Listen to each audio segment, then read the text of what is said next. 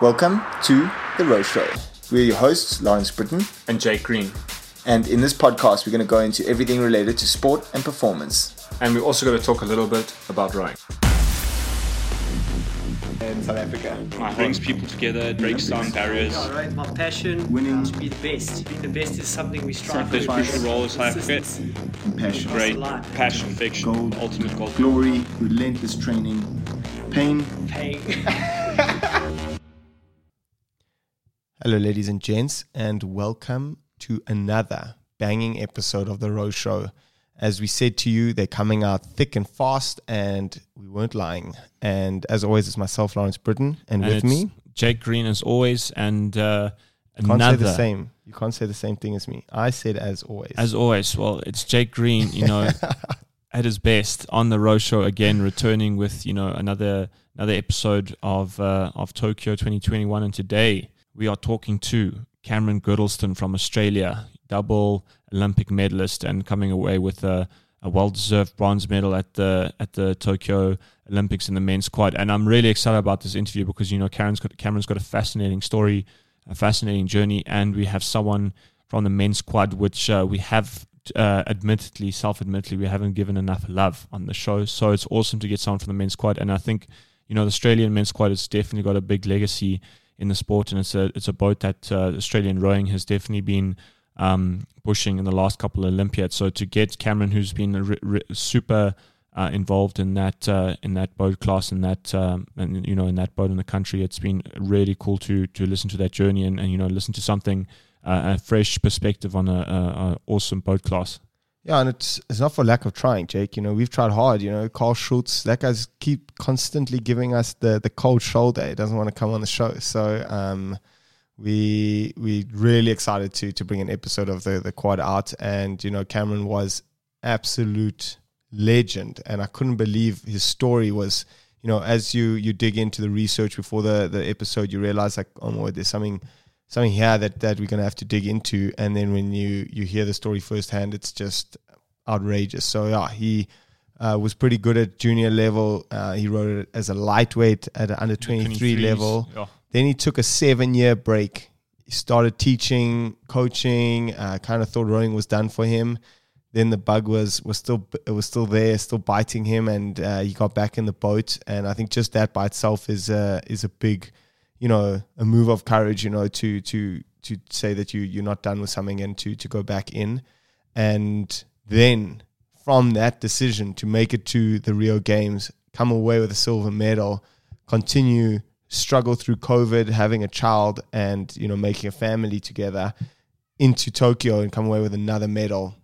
That's outrageous. I mean, that just shows the the quality of the the team and the the athlete that uh, Cameron is. So really, really epic, and I'm sure you guys are going to enjoy it. A little bit different, or maybe not as um, we didn't quite get into like the technical aspects of rowing, but it's more into the maybe emotional side of things, and you know how to, um, I don't know how to to break it down and how to build that belief in yourself to to chase your dreams. I think that was it. 100% and a bit of housekeeping before we get going the patreons absolute legends you guys are you know really helping us out and um, yeah i mean the the conversations we've been having around the the chats we've been having you know on michael break um, and whatnot have been awesome. And uh, it's always great getting the feedback from them. Absolutely legends for the sport. If you're interested in patreon you can go over to you know our page and have a look there. And uh, besides that huge shout out to all our listeners out there. You can go follow us on social media. Um, get in contact get, get in contact with us on uh, email or phone, whatever. And yeah, of course, as Lawrence always says, um, go share the show, word of mouth. Please tell on, someone about it. It's awesome. You know, it gets our show out there, grows it out there. Definitely, that helps us the most, guys. Uh, if you if you're not uh, that keen to jump into to the Patreon, just tell someone about the show, share it, help us grow, and keep us alive. Um, but I think that's enough. It's enough. Enjoy the show.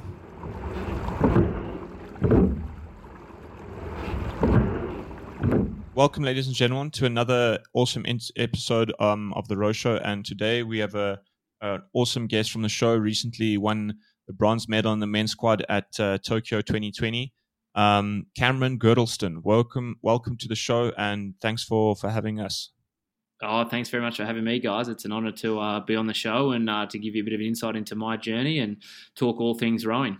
Yeah, and uh, we're gonna we're gonna pick it up at the you know at the beginning of your career. Um, there's a couple interesting things you know when I was when we were doing our research.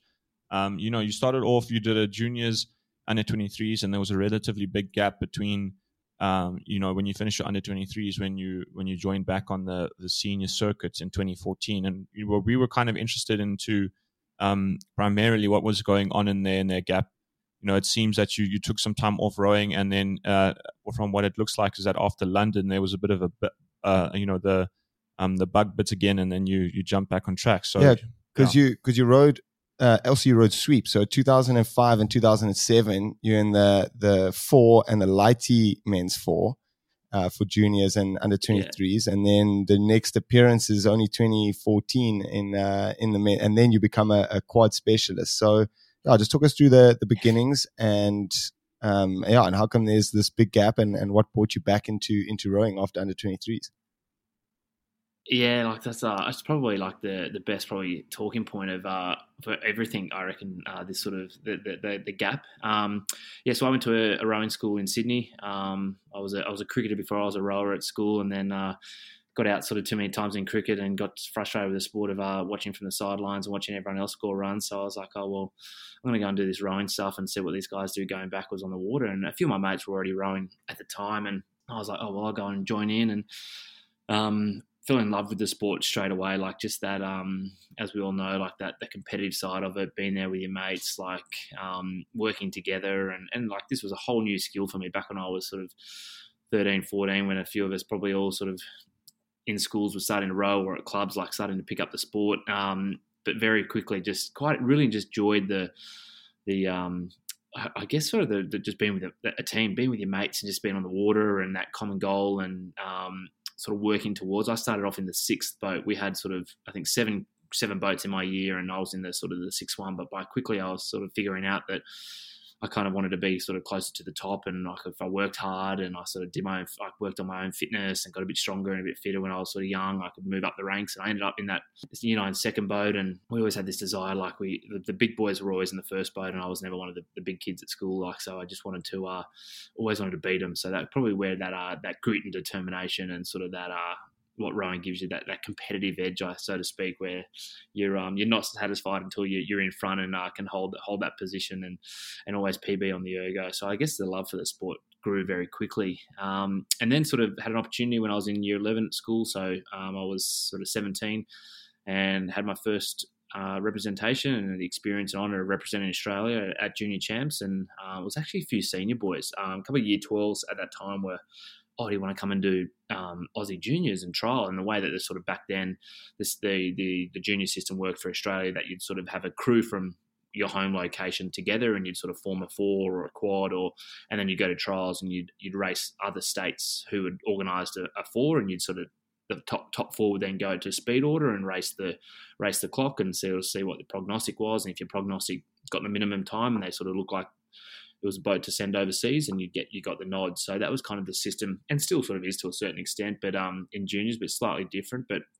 so I went to Aussie Juniors in in Brandenburg. Um, quite a for those that rode that that was my first international course. Very sort of cross breeze coming in from the bow side, and you had that like 200 lead bit of wind where you sort of everyone went scrambled for however many places they could pick up, and then mm. the wind picked up again, and so we rode a B final. Um, in that year, and um, and but I guess sort of what probably um, the honour of uh, going overseas at that age and representing my country and being with the senior like these older boys in my crew and, and training with them was, was a real eye opener. I think that sort of again probably was the start of like, wow, what what what doors can can rowing open for me? And this is what a, what an opportunity. Like I'm rowing for for the country. I'm going overseas. We went to the Czech Republic for a for a training camp, and and I'm only 17. Like that that was just like fascinating to me. So I came back, I guess, with that sort of uh, itch, and um, my year 12 year uh, was sort of that's the sort of the, the, study year for, for students in, in, in Australia, and then um, obviously sport was a big thing for me. But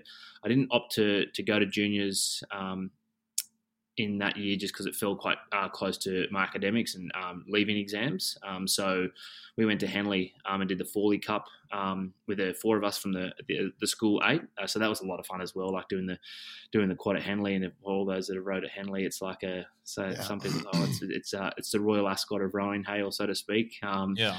so we went over there and we had a great time being 18 and like um one of the guys uh, Sam Loch who was an ex rower from uh from from Australia he's he went to Princeton he was at Princeton at the time and he went to my school and I, when I was in year 7 he was in year 12 and he was like a god. Like he was just like the guy that everyone wanted to Yeah. be right? And he was It's a big overseas.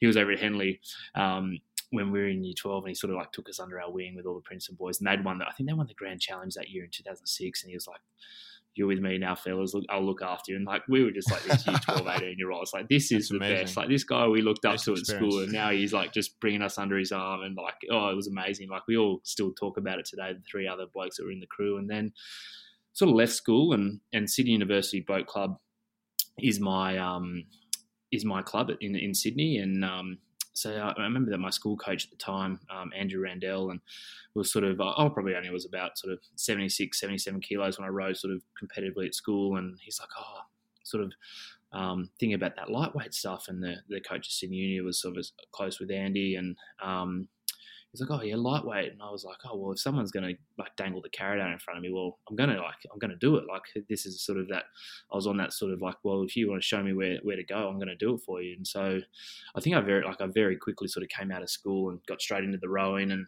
um, I sort of came down to weight and sort of by 2007 I was rowing a sort of a, a lightweight pair. Well, I actually did the single first, and then we, they sort of pushed pushed us into and, and trialed in the lightweight four in 2007. So I, I- made weight in 2007. So after school and, and probably sort of reflecting on that time, like being sort of six foot one, six foot twelve, probably um yeah what six foot two, just under. Probably uh, lightweight was uh, if I probably you, if you scroll my Instagram, you'd be able to find a photo of me as a lightweight. I don't really like to sort of show too many of those photos because it's not like the, eye- my, my, it's not the best my best self. Um, but yeah, Yeah. probably ma- I made weight and I got down, but probably just um, uh, and and had a gr- like a, a great experience. Moved out of like went down to Tasmania to train with a couple of other twenty threes and live with them and like had a, a- an awesome time. Like such a fantastic time. That was at under 23s in Strathclyde um, in Scotland and, and, and right, again representing the country a real honour. We we had a um, we sort of had a semi final where we just missed out on the A final, but sort of had a um, second place in the B final, and, and and that again lots like a really good learning. And then I remember coming off the back of um, that season, and it was sort of coming into that sort of Beijing period, and they um, Rowing Australia had a, a camp in December, and I was I was lightweight and sort of you could come up to sort of a couple of kilos plus sort of 70 and uh, was moving the boat really well and sort of the long distance time trials and um, sort of probably the extra couple of kilos probably worked to my advantage a little bit. And then I got invited to like the senior camp as a bit of a learning for a young guy. And I'm in the boat with sort of like Sam Beltz and Eddie, um, Eddie Anthony Edwards and uh, Ben Cureton, Todd Skipworth, like all the like the legends of lightweight rowing in this country. And I just thought like this is just like can you get any better? Like this is amazing. Um, and I'm in a boat and, and Eddie's sort of teaching me and and um, Antonio Maurogiovanni. Uh, oh, yeah, Antonio was the was the lightweight sort of head coach at the time, and sort of he was sort of helping me, and I I was just like, "This is amazing!" Like, I, this is like Christmas. It was like two weeks before Christmas in 2007, so I was like, I, "There's no Christmas present that's going to top this, right?" Um, and then sort of 2008 came around, and probably um, probably the weight side of th- things and maintaining the weight, and sort of I think the, the trap I fell into, and says if there's any sort of lightweights out there listening, sort of who sort of in my similar position was, I probably I probably went down like to weight too quickly, and probably just really sort of probably didn't do it probably the smartest way. Um, I just found that I think I was so motivated to make the team, so motivated to get to uh, to weight. I probably sort of probably almost it was like a race to the scales rather than a race to like the finish line of the race. Like I think, and reflecting of my, my older, mature self now, and and so sort of 2008, I, I didn't really make weight. Um, coming sort of like nationals here, and I was probably sort of finding I was probably um, the performances sort of weren't where they were at, and I, and I kind of sort of found that um, probably the first time in, in the sort of my rowing sort of development that I found that things probably weren't where I wanted them to be. I wasn't at sort of the boat wasn't moving well. I just wasn't myself. Um, and I probably sort of 2008 sort of didn't go that well. I didn't represent and um, only sort of what 20 just out of 19 20 at that time um, two years out of school and it probably was the first time that i started to just not um, it wasn't going well for me basically um, and i sort of bottled it up and the weight was starting to come up and i couldn't keep it down and um, and I sort of kind of sort of was like, oh, you know, you can do this yourself, like figure it out yourself. Like, and I sort of drifted away from the, the club scene a little bit at, at the shed and, and, the training group. And um, I was living at um, at college at the time. I wasn't at home at, my dad's, and I sort of felt that I just probably, um, looking back, and I probably just um, just kept it quite insular and like sort of what I was sort of trying to manage and deal with. I didn't sort of reach out for for help and sort of like, look, something's not right here. I'm not quite nailing this. Um, and so that sort of drifted into 2008 and, and 2009 as well. And um, it was sort of the point in 2009 after probably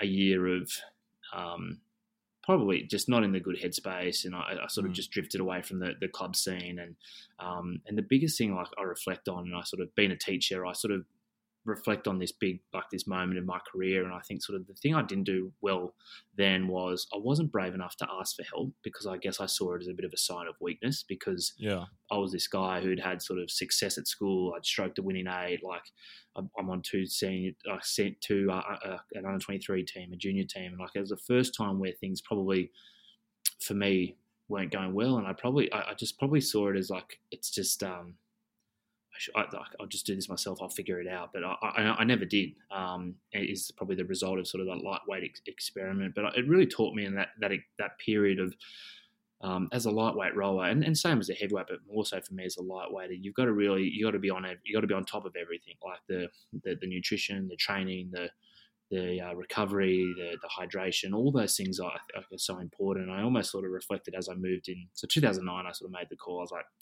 I think lightweight's sort of done for me, and um, sort of moved in and just sort of got back to the club and just got back rowing and, and, and just enjoying the sport again. Like why we do the yeah. sport. Like at the end of the day, like it's you got to be out there and like it's why I joined the sport at the end of the day. Like I for the fun, the enjoyment, being out there with my mates, and um, things were starting to improve again. And um, and then in under 23, um, well, my last year was in 2010, um, and I wanted to.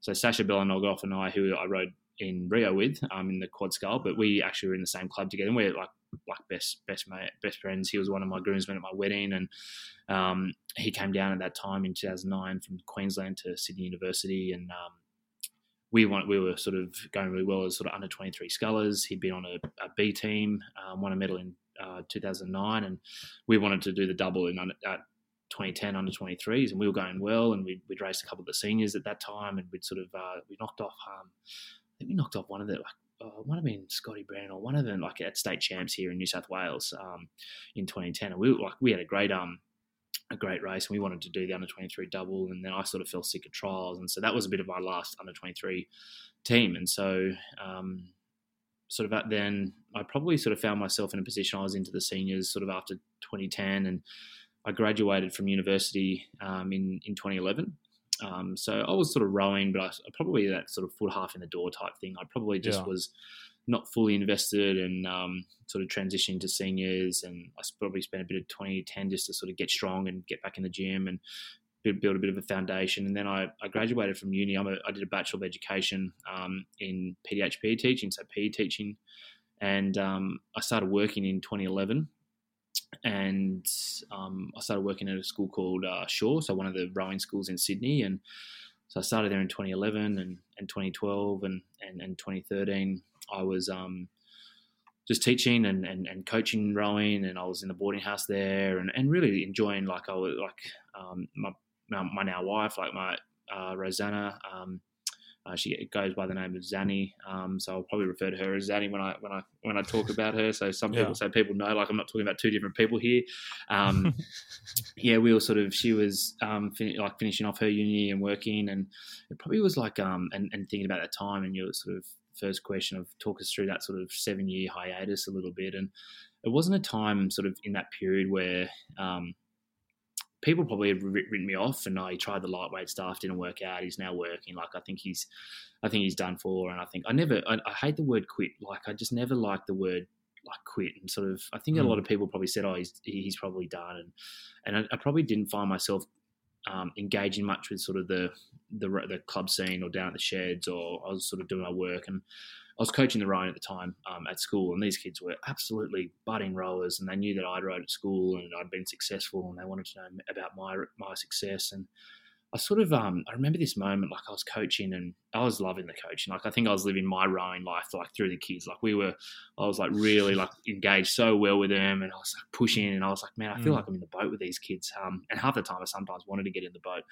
And I remember like this real sort of moment in 2012 where I was like, you need to get back in the boat. Like, and I remember sort of having these conversations with myself, and I was working full time, and probably ummed and ahed it for a bit, like, oh no, you're working full time. That's gonna be too hard. Like, so I put it off, and I'd, I'd go to the like school gym, and every now and again, and like I was busy. I was doing boarding house duties, and I was loving life. Like I was right engaged with everything, and so probably at the end of 2012, I I was like, no, you're gonna go rowing. Like you got to get yourself down to the sheds and and get going. Like you got to do this. And I remember the alarm going off. Like this is probably 2012, um, end of 2012. Uh, I hadn't set an alarm for, for to go rowing for two years, three years, or maybe even more, or touch a boat at least.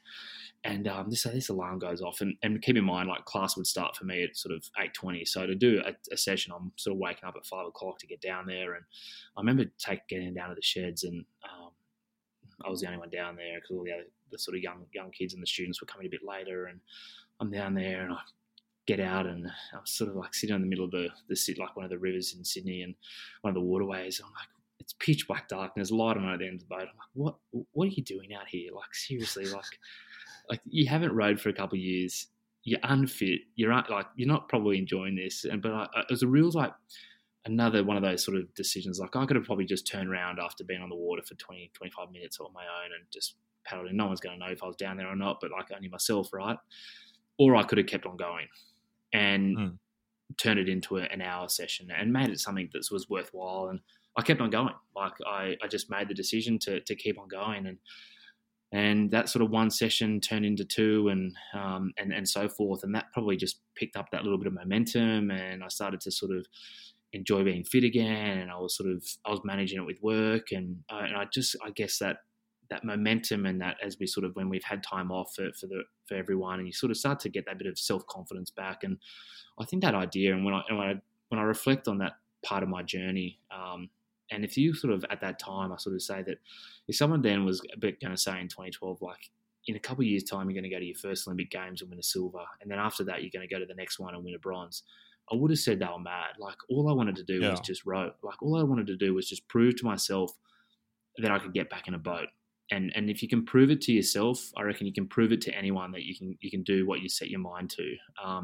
Because yourself's the hardest critic, right? Like I'm out there with myself, sort of saying, I reckon you could just go back in, no or no or no. Like you've got to keep on going. Like and so that resilient, like live in the moment. Like I decided to keep on going, and I think that was probably the biggest decision I've made in the last sin, since then. And in 2013, I just competed at state champs.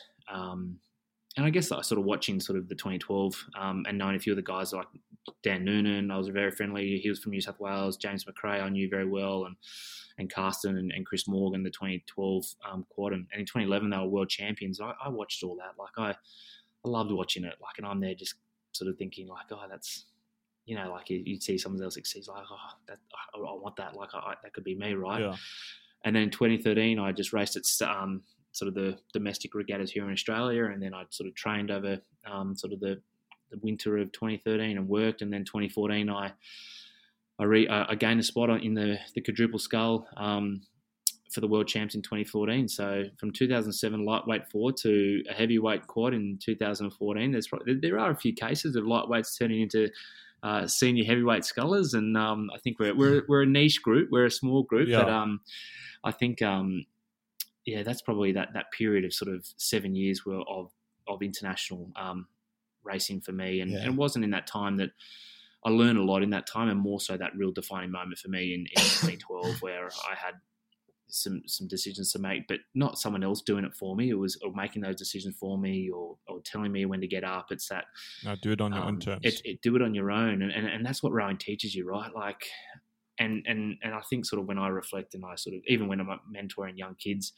in teaching, it's sort of yes, I know you all want to win and you all, all want to hold something. You can see something around your neck or, or put something above your head as a big trophy, but it's also sort of sometimes the, the, the defining moments in your life that personally that you take away as well. Um, that I think is the real true gold medal, and it does take time sometimes to to let the dust settle and reflect like that. And this is my older, mature self sort of talking in, to my 2012 person. But Mm. I look back now and I'm thinking, well, I'm, I'm glad I made that probably the biggest decision in my rowing career to date to, to not turn around because who knows where I would have been if I turned around. And that's that taking a little bit of that responsibility, being accountable, and that resiliency that I think rowing teaches you. Like it, it's, uh, and then again, like I probably found myself as I got a bit more confidence. I remember at the time, like the, the, the other group of athletes would just sort of like go wash, drive straight past me because I was doing my own thing at the time because I had to be at work at eight thirty. And as it slowly went on, I got a bit better and my times improved. And then I was had that confidence to sort of reach out for help and engage my coach more. And, and that again was a, a real turning point of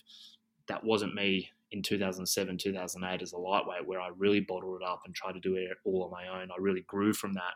And again, that's the value of rowing, right? It just teaches you so much about yourself and your character and and what you can what you can do. Definitely. We we got some really good stuff there. I want to dig in. I mean, that is such a good start to to the episode to just get that beginning of the journey and like those defining moments. And you know, you if you're like listening to you, if you'd probably pushed on a little bit, you know, in 2000 and you know, uh, 10 ish that time, you probably would have ended rowing and and never got back in the in the boat there. So you know, to take that step back and then find the hunger, find the like the belief in this in yourself to go back on the water and then pick it up again must have just been incredible. And I mean, the lightweight stuff is also really intense. And I think they are. Uh, I think it's it's it's more common than you think. Like that under 23 is trying to go lightweight Yeah. but like you know you're still young and you're still probably growing a little bit and you know just trying to stay on that weight is is really really difficult and Mm. you know making that uh, transition then to heavyweight must have been much easier when you when you came back in in you know 2012 20, 2014 must have just been way more natural and and you know now not having this whole extra thing and you know it's just so funny because you say how you wanted to do it all yourself and you know you didn't ask for help. And i think a lot of lightweights you know it's like making weight is like uh, almost like this uh, spiritual or you know very secretive kind of method and you know often not very scientific. And um you know just amazing to to hear you discuss that and then the transition into kind of that time off and then getting that hunger back is oh it's really really incredible. And then so yeah, let's go into 2014 when you this is now your your first international racing uh, since 2007 and I mean, that must have just been what was it like getting on the start line of that World Cup, uh, at the first World Cup, and and what was it like, kind of being back racing? And that was also a Yeah. home World Cup for you Oh, as yes, well. that's a- That would that's a have been really- in Yeah, that's Australia, so right, that must have been awesome.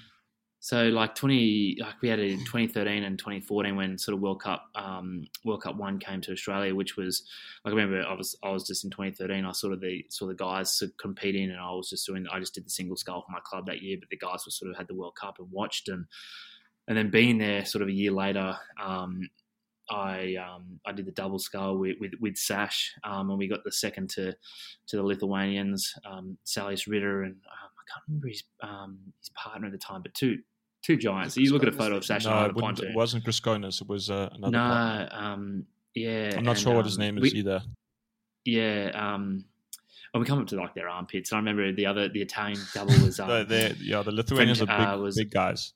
Yeah, um, and that like like great of them to sort of come come to come to Aussie and and race a World Cup one, and and then we raced a quad as well. Um, and, and again, like coming like that was my first um, international racing and racing um, competitively inter- internationally in yeah, as you said, seven years. And I think sort of at that time, like I probably I probably at that time probably didn't really think about it too much because obviously it's like, like when you're in a when you're in a crew boat and you're you're there with your your crewmate uh, beating the double and then the quad like it's like oh I've got a roll here. Like the boat we've got the process and like we, we know what we need to do. And I probably was just so um, engulfed in that. I was just probably um, wanting to just deliver on that probably. But now you sort of say like first international race in seven years like what does it feel like? I was like I probably just was more worried about doing my job and, and, and for, for the double um, for Sash and I like making sure that we we had a successful doubles race and we had it like we had a great race. Like it was um, us and the, and the Italians, and um, we sort of yeah, and we, we snagged the silver against the Lithuanians, which was which was really good. Like I remember probably in that race, like I, I was making the calls, and uh, for those that have rowed, rowed, with me, like I like I, I enjoy making the calls. I'm not. I'm not a. I'm not. A, I'm not going to coach every every stroke down the uh, course because I find it a full credit to those crew, crew members that absolutely just have that, just can breathe normally and and speak normally. Because I'm a bit of a yeah, go now. Yeah, that's good. Yeah, I haven't mastered the art just quite yet. So um, no, it's a real skill to be able to to give uh, you know that that feedback. But also as an athlete, I don't I don't think I wanted my crew boat someone you know coxing us the whole way down. I think that could that could become quite frustrating. Yeah, you're probably true. Yeah, exactly. Um, I remember, yeah, just at the time, like I was running the double with, with, with Sasha, and yeah, we, yeah, I, yeah, I reflect on that moment, and I think at my mum and dad's house, I remember, um, I think I've still I've got a I've got a wall hung up, and it's got a few photos from that year. So yeah, was, I guess it's a, again a very memorable moment for me. It's my first races, and and in that boat, um, like we were coached by Tim McLaren, like one of Australia's like most successful, I think, um, Olympic medal coaches not only as an athlete but as a coach as well. I think there's uh, there's many games where he hasn't been to previous to this one that he hasn't won a medal. Um, so he's very, very, very skillful, and he's a man of the quad himself, and he knows the boat, and he knows sculling well, and um, and Chris Morgan, um, world champion from 2011, bronze medalist from the, the quad, he was in that boat as well, and um, two sort of other uh, Reese Grant and um, Kieran Kobelke. So um, Reese went on in the next cycle uh, in 2016 to ride the single, and we were sort of very, I guess, a, a new crew, um, a bit of a, a, new to the quad scull, uh, so to speak, at a senior level. But having Chris there, like Chris Morgan, like he's an absolute talent, and, and, he really probably set the standard for us in terms of. Um, like how to train and what is what what train like a senior men's crew really means, and, and also Tim McLaren, like a the master of the stroke and um, really got a, a, real probably opened probably my that next level of development and learning for me about sort of how to move the boat and um, not just sort of the the training but like it, he's really sort of keyed onto the technique and how we're going to move it together and being in tune with the boat and all these things sort of I remember throughout that whole season just learnt got better and better and better. And we um we went to Henley that year and um we raced uh, the Brits in the final of, of the, the quad at Henley, but we had a, a, really good race in our sort of the, the semi. I think there was only two races that year in the in the quad, but we had a, a good first race against. I think it might have been the French that time. We like I remember it was like we just where we were at, we were really pleased with it, and then we had World Cup three off the back of Henley, and um, first time I've rowed at Lucerne. Like as we like you all remember your first time rowing at uh, yeah. Lucerne, right? Lake like of the Gods. sort of that's right, the Lake of the Gods, and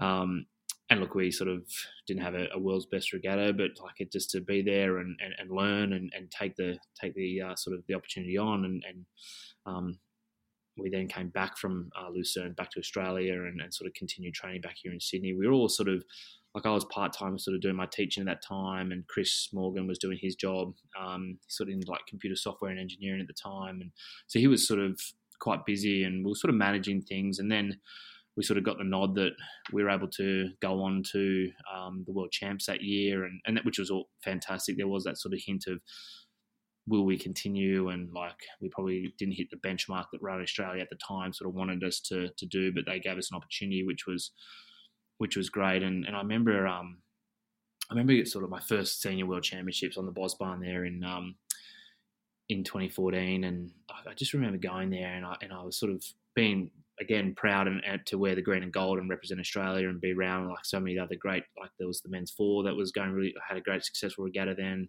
Sash and Jimmy um, in the double uh, got a bronze and like what they go like six minutes on the on in that race in the final when the mm. Croatians did the 559 and um, there was like the women's double of Sally Kehoe and um, uh, Olympia Aldersey still got the fastest time from then. And so I was just like in, in awe of all these like very successful boats that were going well, and and and, and we were really sort of wanting to do well ourselves, and, and wanted to sort of get into that A final. And I just uh, I remember catching myself just like looking at like all the all the other countries, just like how like how sort of like they just got off the bus all together in the same gear, and how they presented on the water, and I'm like, oh, I want to be an athlete like that. And then consequently, I watched all these sort of athletes that I was sort of caught um, and being distracted by because they just looked the part, like winning the medals. And I was like, I want to like that. I want to be that like that. I, I just want to be that athlete. So that that experience of going to my first one, and you, and you learn so much, right? Like if you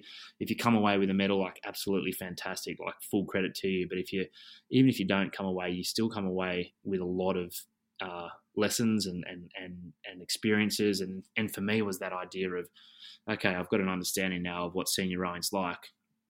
And I took that back, and then working with Tim McLaren and in that quad, he then sort of probably gave me that springboard to what my 2015 looked like, which was going from a C final to, to, to a silver. So Silver, that that's, for yeah, me, that's incredible. yeah, Um, that for me was was massive. Yeah, no, I'm sure it was big, and I, I do want to, you know, I do want to get into a bit of like the, the you know, the, the changes that were made for the 2015 because, I mean, the Australian men's squad. I mean, that this this has been an established boat in the last um, three Olympiads at least, um, just in terms of you know when you're looking at the results. So it's definitely a, a boat that's gotten medals, and it's a, a boat that the you know the Austra- Australian rowing seems to have you know put a lot of effort in developing um, athletes, and you know, you, like you said, there was a you know, there's a group, you know, it was a, a group of 2012 athletes that continued on. So, I mean, there was definitely, there must have been this, for you, maybe not so much at the time, but there must have been this kind of expectations that you guys could have done, you have the potential to do really well. And, you know, I'm, sure it must have been a little bit disappointing coming away um, with a C final finish at the, the 2014 World Champs, maybe just to the fact that you probably known you could have done a lot better. And I mean, straight off in 2015, you know, you got a fifth place second World Cup, sixth place in the third World Cup, and obviously a, fantastic race to finish silver just behind you know the German crew, which were probably the hardest thing um, on the on the quad circuit at that time. So I mean, it's an immediate improvement. You know, only A finals. So you know, what what do you think were the the changes that kind of put put yourself in right up to the top of the world, and then obviously winning the silver medal at World Champs you know the year before the games that's that's a huge result and must have been a huge confidence boost going into 2016 Yeah, so um I I get sort of touching on sort of coming off the back of 2014 and and, and sort of a C final, and as I sort of said, like um, I sort of remember at that time, like I was I was managing. I, I I wanted to.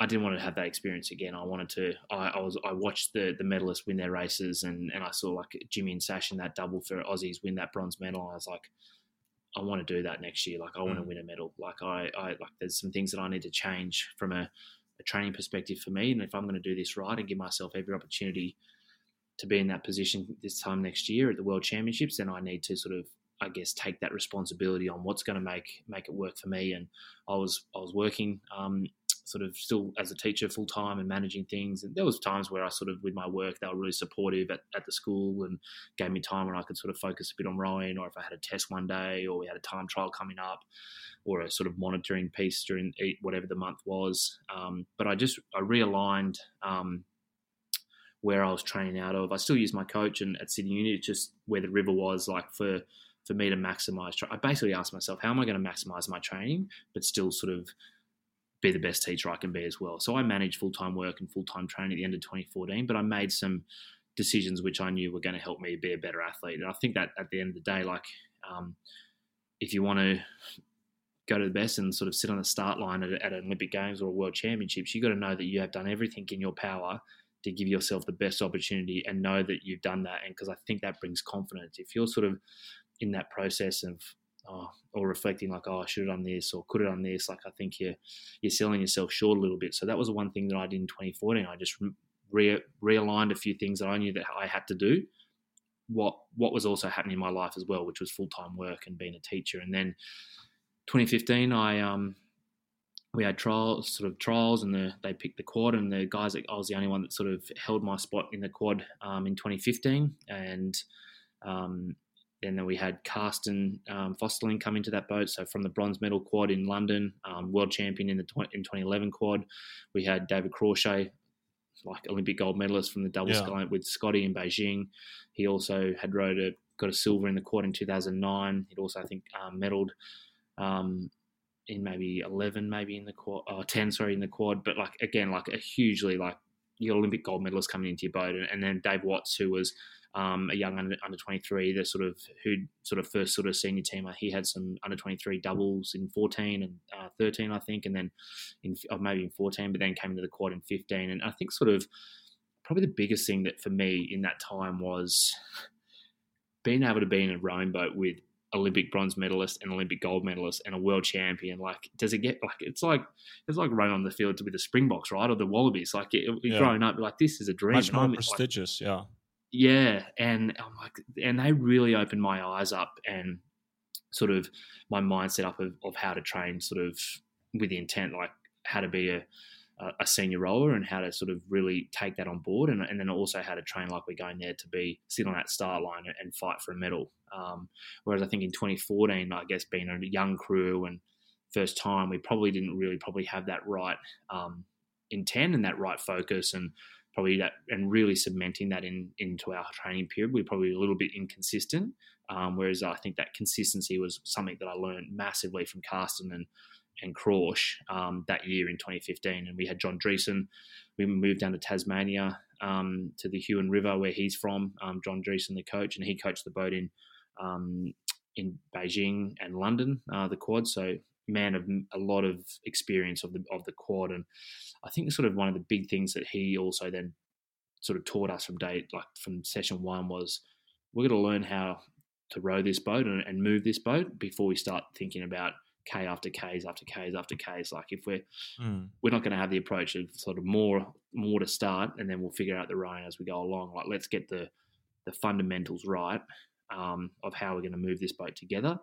Um, and then the rest will take care of itself. And I, I really like sort of reflect on that. And I think it's a great way to sort of start um, a new crew. Or and we like I was the only one. Three like we all never rowed together. I know Karsten and Crawsh had probably done some time together, and so that was like our real grounding. Like that was our foundation of what we're really going to set it off. And and John, we had quite sort of each day was sort of different sort of um, pieces and sort of mid-rate pieces, sort of high-rate pieces, like that real mix of sort of really putting the rhythm like that we were creating under that bit of pressure, like at low rates, mid rates, high rates. So it was quite a mix. I think we we responded quite well to that. Um, and then we sort of had that period overseas, sort of that three month period in Varese uh, at the ETC where the um, where the Aussies go. Um, and again, I think sort of the combination of of Dave um, and myself um, as the new guy, like sort of the, the, the I guess the junior senior guys, so to speak, and the, and and only Yeah. second time for me, first time for David, but then for Crawsh and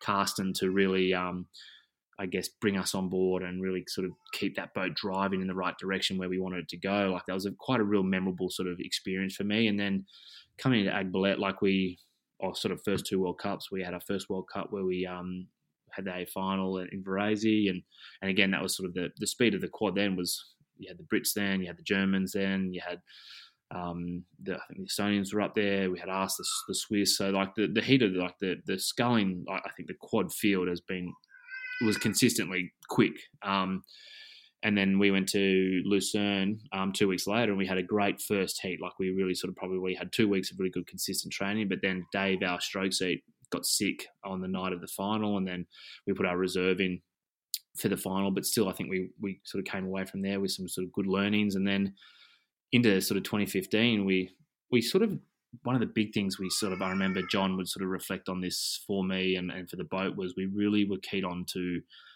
the the talk like the process and really sort of all conversations were a lot about um, the process and what's not sort of the outcome. Like we just not a lot of talk about oh the medal here or this or that. It was really about like what's going to get us there, um, and that became quite a lot of our language and um, our responsibilities and our roles. And so that was probably again another learning for me that I've continued on with. But then sort of Aiguebelette, and again, as we all know, tw- like the year before the Olympics, it's a qualification year, and but not the sort of. I think that's job one. You like number one, you got to qualify the boat, and then number two, like we'll focus on how far up the medal medal uh, can we get. So um, yeah, we had a like obviously our final. Um, the Germans sort of what you had pretty much three un, three people from the, the the gold medal winning boat from 2012, and then Hans Gruhne into the stroke seat. Um, so very a lot of depth in that crew and a crew that probably had a lot of time together. And I think, and I'll sort of touch on this sort of later, but I think there's something in that quad scull is sort of in the,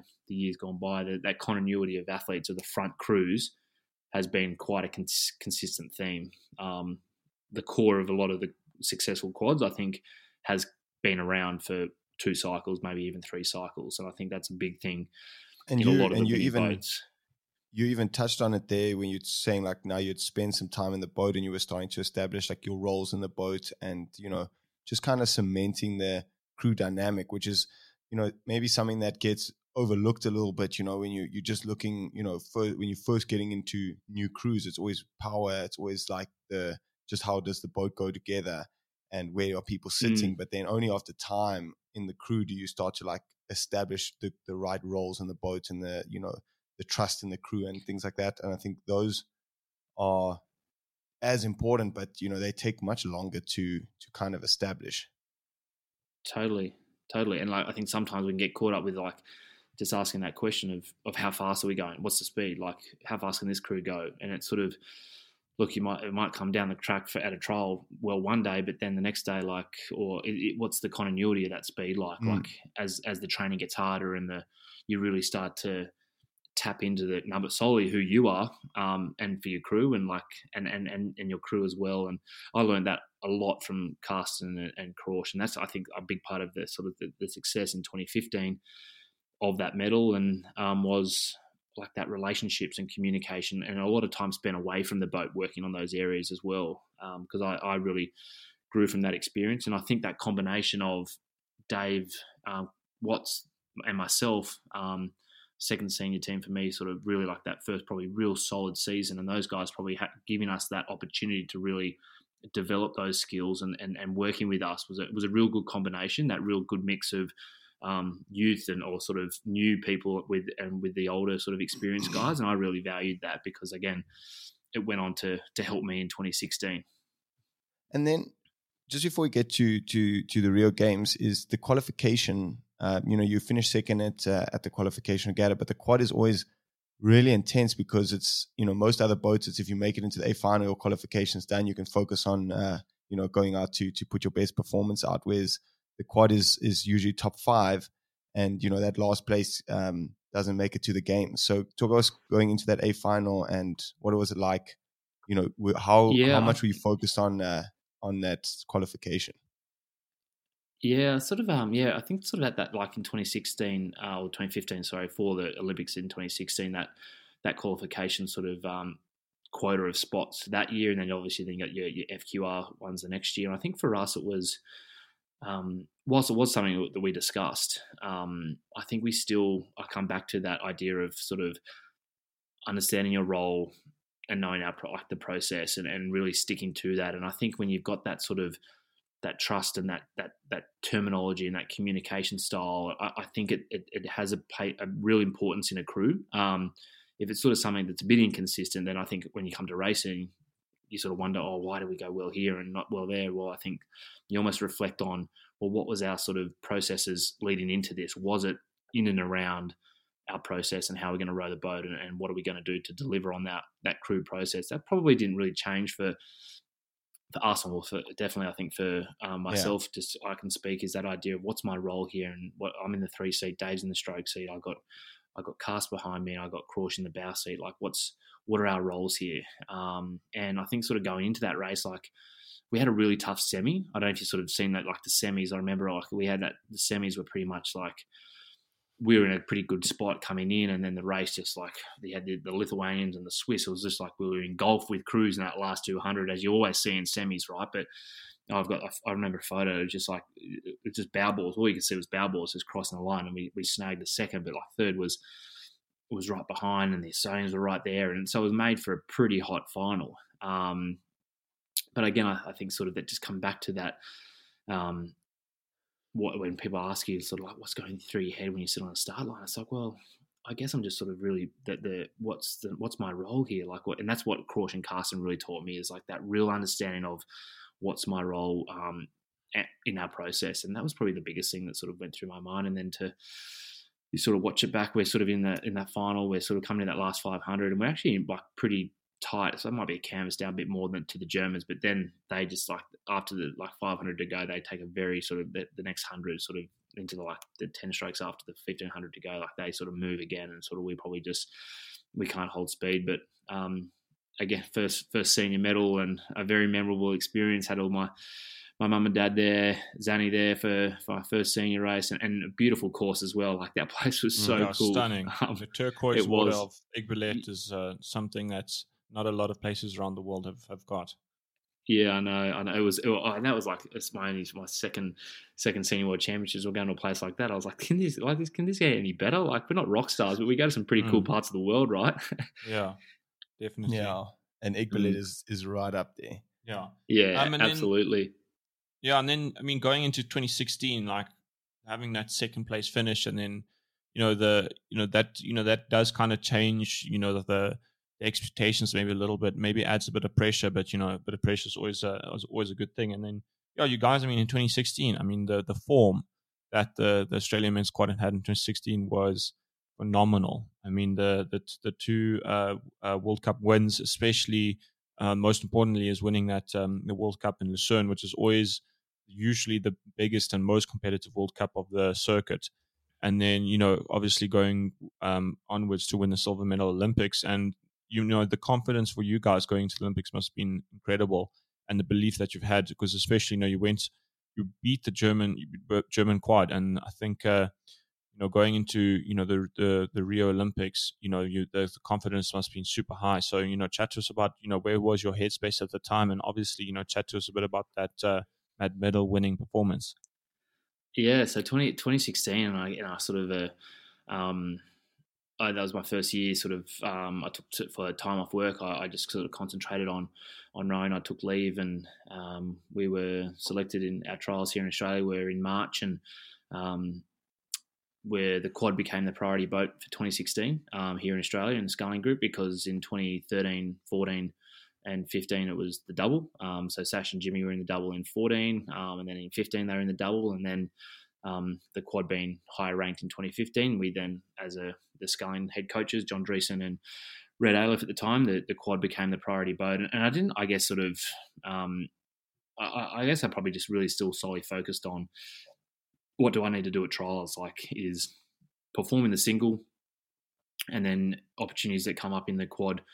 Just, just do what you need to do. Control what you can control, and that's just your own your own performance, and and just be there for what you can do for the other guys, type thing. What do I need to do to get the best out of them? And successful in in holding my seat in 2016, and um, Karsten as well, and um, and then Sash and Jimmy from the double came across, and so I guess sort of you got Jimmy and Cast who rode together for pretty um, 2011 and, and 2012 and got a gold together. They got a bronze together. Sash and I sort of we'd rode quite a lot together at Sydney University um, and had some quite sort of successful races. Never sort of internationally, but sort of a lot of doubles that have gone quite quite fast domestically. And so that sort of came together and so probably from very quickly, I think sort of again like the environment that sort of Karsten and, and set up in 2015 it was very much similar and I felt that sort of from Karsten and Jimmy in, in 2016 it's that's all really taught me sort of now we're in the Olympic crew like this is how you sort of we're going to go about how we're going to prep for the Olympics and then also how we're going to go there and, and want to vie for a medal. Um, and and Sash as well had a lot of like success at sort of juniors and under 23s and seniors as well. And um, I think that the, the dynamics sort of that idea of sort of what do I need to do to get the best out of my crew members and what are they going to do to get the best out of me? How do I bring my best self to this crew? And I think that was a big motivating factor. And you guys would touch on it before, like the the importance of sort of relationships and communications and being a good communicator, but sometimes like being a better listener um, to your crew members and and really taking that on board. And, and I think sort of when the times are good, everything's great, but it's sort of when the the difficult time Yeah. comes up and there's conflict or how do we deal with conflict resolution or how are we going to really have these sort of discussions that are important for the boat but how are we going to have them in a real constructive way? And and so we were i think having john Driessen as the coach as well then like we were we developed a quite a good rapport with each other and a, a really good way of dealing with this sort of thing. And we approached sort of World Cup in Lucerne, World Cup two was the first uh, first test for us, and um, and we had it like a good heat and like with the quads at the time, sort of first through straight to the final. Um, you'd have the Saturday off and then the Sunday, and um, it was sort of for the crew. We were sort of managing sort of some um, some family stuff within within the crew, and there was sort of there was some externals within the boat that were going on at the time, and then to come out and have that performance at um, in in Lucerne was, meant a lot to us. Um, what sort of we were individuals sort of were, managing. And it, it was a really cherishing moment for us, and I think a real sort of like let's just keep going. And and one of the members actually of our crew returned to Australia for the the couple of weeks leading into Poznan, and then came back just a week out of Poznan. Sort of had to come home, um, and but the boat sort of just kept on sort of focusing and kept on going forward. And and then when um, the, the member returned, just hit the ground running in in Poznan. It's the same sort of idea, and we sort of had this like we sort of focused on what do we get from Lucerne, but where are we going, and what's what's our next sort of thing in Poznan, and I think we sort of used to have this sort of in the final and reflecting. We used to just sort of have this. Let's just build the rhythm out of the start, and then just just just ride it down the course. Like let's not do too much to sort of change this this, this ride type thing. Um, and I think that's what we we sort of did quite well in Poznan, and um, I met sort of beating the Germans. Um, again, obviously, sort of current world champions, current Olympic um, gold medalists. Like probably looking at them, and I know that they were doing some sort of selections at the time, and that didn't really phase us too much. We knew what we needed to do in our boat and um, where we were going. And I remember at the time uh,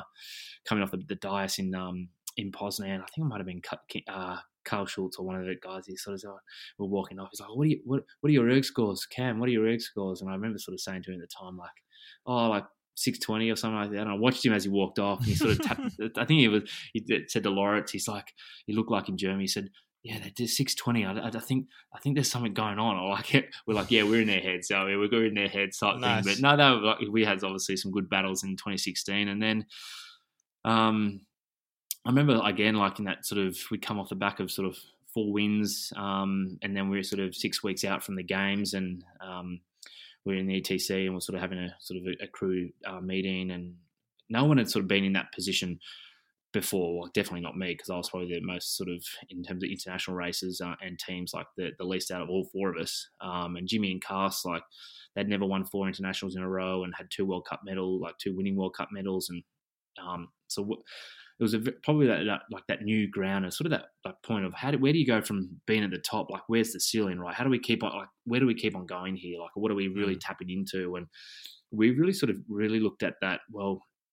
we're going to keep this is how we want to row the boat right like this is our rhythm and this is this is what we're going to be keyed on to and we used to sort of had that sort of our underlining sort of crew sort of overarching theme was we're going to have the most uncompromising rhythm no matter what the conditions because as we know like we were facing conditions in rio that we were it was not going to be pan flat. So that was like our sort of big bold statement. We're going to have the most uncompromising rhythm no matter what the conditions. And then underneath that we sort of had a sort of a discussion around well let's not answer it now. Like, let's go away and think about your role and write down three things, and then come back and we're going to have a crude chat, and you, are going to present. You're going to sort of share them with the group. Um, and I remember at the time, sort of for me, it was, and this was again a really like a reflection point around that accountability, sort of responsibility, and and and what is someone in, what are my crew members going to hold me accountable for, and what am I going to put my hand on heart and say like, this is what I believe I'm doing well and I need to do, and the boat will be going fast because of it. So that sort of real, I'm going to put my my name to this, and mine was sort of stay long for for Jimmy out front, stay smooth, and and, and stay clean around the back. Um, if I sort of went through those things in my head in that sort of six weeks leading up to the games, number one, um, it gave me real clarity, and I guess it took a bit of that sort of mind fog out of like uh, oh going to the Olympic Games or like what it's very bit stressful. It made it very quite clear of how I was going to mm. go about it, sort of from a processing point of view. And I think the big thing is, uh, for me, what it did was it kept things simple, um, and that like almost that confidence that I'm doing these things well, um, and I have trust in my other the other guys, sort of what they're sort of doing well, and the, we're going we're going we're hitting good speeds and we're going well because of it. And that was quite a like that real like uplifting moment that like uh, we're going like let's keep doing what we're doing. We don't need to change much. Let's keep it simple. And you know that's like you could check in with each other sort of how you're going with those sort of each each point. And, and everyone sort of knew what sort of little bits where each other was thinking about to bring it all together to the big crew rhythm and that idea of the most uncompromising rhythm no matter what the conditions and I and I remember like that meeting very clearly. And we sort of decided the first one, let's go away, have a think about it, come back, and and then sort of going into into Rio and um, and again there was we were sort of faced with that as we we all know like it was it was not going to be pan flat like we knew reports it was going to be windy and it was going to come from the bow side or whatever the prevailing stroke side or whatever oh, stroke side actually I think it was and then it blew completely different and as it always does hey um, mm. and there was a Never goes we had the a way you you plan for Yeah, that's right. And so I remember um, we had a sort of a, a, team. We were sort of maybe two weeks out from leaving for the games. We had a big national team sort of race day, 2K over the Gavrate course, and it was blowing perfect cross breeze across the course. Like this couldn't be get any better for, for Rio, right? And we're we're sort of looking at the conditions, and there was a few coaches sort of um in and ahhing, and um, but it, like we were like we're going out, like look at it out there, like that's perfect opportunity to either get it right or completely stuff it. Um, so it was us. We went out, and I think they postponed it or something for some of the smaller boats. And we went out, and we for first two k race, we like that. We we had we really had a shocker. We didn't get it right, so we're like, okay, we're going to go back up and do this again and figure it out. And then we had it like we had another piece, and we're like, okay, that's how we like that's how you row the cross breeze. And so it was that sort of mm. we're going to figure this out, and we're going to really know. Um, because I think sort of when we got to Rio and you're sort of looking at the conditions, and it was like gee, she's uh, it's not pan flat. Um, like I think sort of a lot of some of the nice places that a lot of us get to row in Europe. It's very mm. it's very picturesque, but yeah, Rio was, was very different picturesque. from very different from Aiguebelette the, the year before. Aiguebelette was incredibly flat, beautiful place to to row on, and obviously yet to Rio. Also, Aiguebelette is it's a fairly rural uh, area, whereas uh, Rio you sit situated at the Olympic Games, dead center in the middle of the city um, on Lago de Freitas, and uh, there's a hell of a lot of wind going ar- uh, all over the shop. So it was definitely yeah. a little bit more of a pressure cooker environment. You know, not just with yeah. the games attached, like the actual course itself. But I think the, the best part is that you know everyone knew it was going to be windy. Everyone was like, "Cool, we trying to prepare for the wind." But I mean, there's no way you would have ever prepared for that much wind. Like, yeah. uh, there's no one, there's no other regatta that has been that windy and that much crosswind as well. I mean, yeah, oh, I mean the course right. broke course broke on the one day and they had to cancel a, a whole day of racing. Yeah. So, I mean, I couldn't really imagine what it'd been like in a small boat, you know, pair. Like, oh, full credit to you guys. I don't know, like that's just like no, but the lightweights as well. I feel for the lightweights because you know they they've got weighing in, and not only did yeah. they have to deal with cancelled days, you know, they had to, you know, obviously weighing in is a big uh, pressure moment for lightweights, and then obviously that gets moved around. I, I can't imagine how difficult. I mean, know, chatting, yeah. we had light, we, you know, we had lightweight rows at the time, very good friends with some of them. So, you know, I knew it was, it was really tough for them to, to get that right. Yeah. yeah. Oh, and, and I can like only like reflect on it as you, you guys know, like we, you sort of get there and you're on the ground and, and it was sort of like the first couple of days was sort of windy and you're getting used to like that, like sort of getting used to your routine and on the water and, and sort of having a few sort of, yeah, your preparation pieces. And, um, and I think that sort of whole time, for us, like we had our how how we go about our warm up, like how we're going to prepare sort of for for our first race, and um, and sort of then the the first race came around, and we were staying sort of relatively sort of close. We had a sort of um, Australian Olympic team had like a second hub for sort of the sports sort of mm. around that area. So the, some of the rowing crews were um, were in there. So that was obviously quite handy. And um, I guess being the, my first Olympic Games and used to sort of the, the World Championships, very much a smaller regatta, not as many crews, and because uh, of the boats that qualify for each event, and um, just the weather, as you guys said, like the regatta just being in like almost like the, the CBD of uh, right in the center of everything, and people everywhere, and um, um, the security and, and all these things. And I think, but um, the coming back to just sort of that um, that process that I had in sort of leading up to sort of that in, into Rio and how we had that that, that discussion and, and and what's going through my sort of my, what's my process, what are the things that I need to do well, and that's probably the, the thing that I really reflect on as a first time Olympian. What sort of what was I thinking about? Well, I think it was very much sort of what's my job and what what did I say six weeks ago that I've been really practicing and um, mm. first Olympic heat and um, was sitting on the start line and like uh, that that day was it was bobbly. Like yeah, it was windy and it was bobbly, and like you sit on the start line, and but you just you know you you know your role and you know your job, and we were successful in um, winning our heat uh, in the quad, um, and then through to the A final. But I remember like our heat, like it wasn't it, it, it probably wasn't our most perfect race. I think we had a few few sort of dirty strokes, and if I think sort of um, there was almost a, almost a lost oar at some point, but it was re-grabbed it just after the thousand, and but we we were it did that sort of job one done and then sort of into the final and um, and then sort of the final day came around and um, sort of it's blowing that real strong head breeze like very strong head breeze. And we're like yep okay like we've been out for our pre-row and it's like oh it's it's it's windy but we used to have this uh this saying unless Thomas Bach's on the pontoon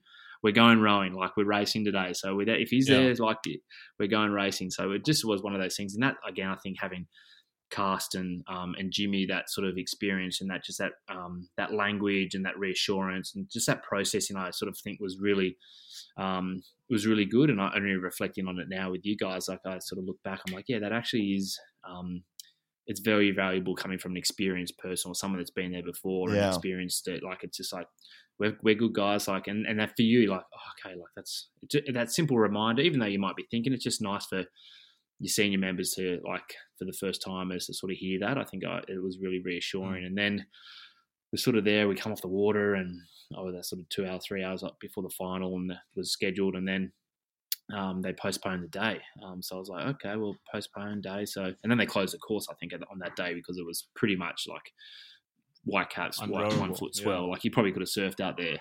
Um, and then uh, sort of like quite I remember um, that afternoon you couldn't you couldn't race um, uh, or there was no training so we didn't we didn't, didn't do any training or sort of just relax. And I remember sort of being in, in my sort of in the hotel room like I am knackered. Like I, I feel like I've just done an Olympic final. Like I was really buggered. And I remember going there down to check with the doc. I'm like, doc, I like can't get out of bed here. Like I am fully like so I want to go to sleep. She's like, oh, don't worry. It's just you had adrenaline ready to go, and I think it's just taken time just to, to settle down a little bit. And I was like, oh, thank God. But I just I remember this. I was just like, she's like, you're just ready to go, but obviously you didn't have a race today, so you're just gonna have to you have to wait until tomorrow. So that was a quite remember that period. But then um, the final came, and um, we sort of again it probably blew probably a little less of a head breeze, but it was still pretty strong. Like I think we it was like a six minute time uh, our final, Mm. like six oh two or three or something like that, if I recall rightly so, Yeah. something like that. Um, and I remember it had that like the the warm up path where like they had a really small like little warm up like right next to the course, and you go into the blocks and um, yeah, and then you sort of you had all the kids like everyone was like on the fence, like on the fence at the, at the start of Rio, and and the, the zip like the, they had that camera on the zip line, and that's starting up, and so as you said, like it's a course where you go from 2015 beautiful sort of very quiet at the start just a starter and the and the and the pontoon to a start we got a, a road and people on the fence and screaming to this zip line thing and all this distractions And and very quite hectic on the blocks. I just thought it was it was um, being in Rio. I thought it was so like almost in a way it was bizarre. I mean, like the pedestrians, you know, just complete pedestrians are just there on the fence watching us, and I was like, that's not something. Because I mean, rowing, you know, because you have a flipping huge body of water. Usually, the start there's like you in the know, usually in the middle of the water in an arbitrary place where people can't really Yeah. get. Whereas there, you know, you had people on the street watching us. I thought that was actually for me, it was pretty cool. I thought it was quite a cool thing to see them there. yeah, like it's, it's, a, it's a great spectacle for the sport to sort of show, like, sort of showcase where you can, where rowing can be done, right? Mm, like, it doesn't have to be in the sure. middle of nowhere. Um, and I sort of like um, sit on that start line, and again, you sort of get the question, and people always want to know, like, what's going through your head? Like, what, what, what are you thinking about? And I think sort of at the start, it's just sort of, like, I, really sort of still sort of think about and, and, and reflect, like, just what are some of those points that we discussed as a crew, and what did I discuss with my crew members, and um, that idea of just for, as a first time Olympics and just keeping it simple and um, and knowing exactly so we've done we've done a bit of visualization sort of in, in our crew and I think we we responded really well to it and we really enjoyed it and we sort of we knew sort of what the calls were and I think probably the biggest um, we'd had this sort of competition with the Germans and they had to go through the repechage and we didn't sort of let any of that sort of stuff get to us and um, sort of we sort of came out of the blocks and um, we probably didn't have the the best start that we'd probably had in, in comparison to sort of the the sort of five races prior. Like we'd sort of got out of the blocks well and um, not sort of been lengths and lengths in front, but just that establish that good rhythm and in the pack of where we wanted to be. And then sort of once we come into transition, sort of we could really hit our rhythm and just go on with it. And as I said, we just build the rhythm and then just have that call of ride it. And then I think having that sort of just not like perfect start the way we wanted it, and the Germans just sort of um, sort of had a, uh, had had a good start for themselves. Like they jumped the whole field and from that sort of outside lane and just backed themselves. They just got that half length up and as we've reflected sort of this this this chat, like having that continuity and experience and those sort of um, those that, that sort of in your boat, like it, I think it does have it does have a role to play. Um, and we sort of came sort of middle of our middle thousand was was strong, and then we knew that sort of, and they probably knew that we were going to come at him in the last sort of 500, 600. Like I think sort of that's been, it was a Mm. strength of us and and Jimmy um, in the stroke seat, like that was a big uh, sort of um, X factor for him and how he raced. He was very strong,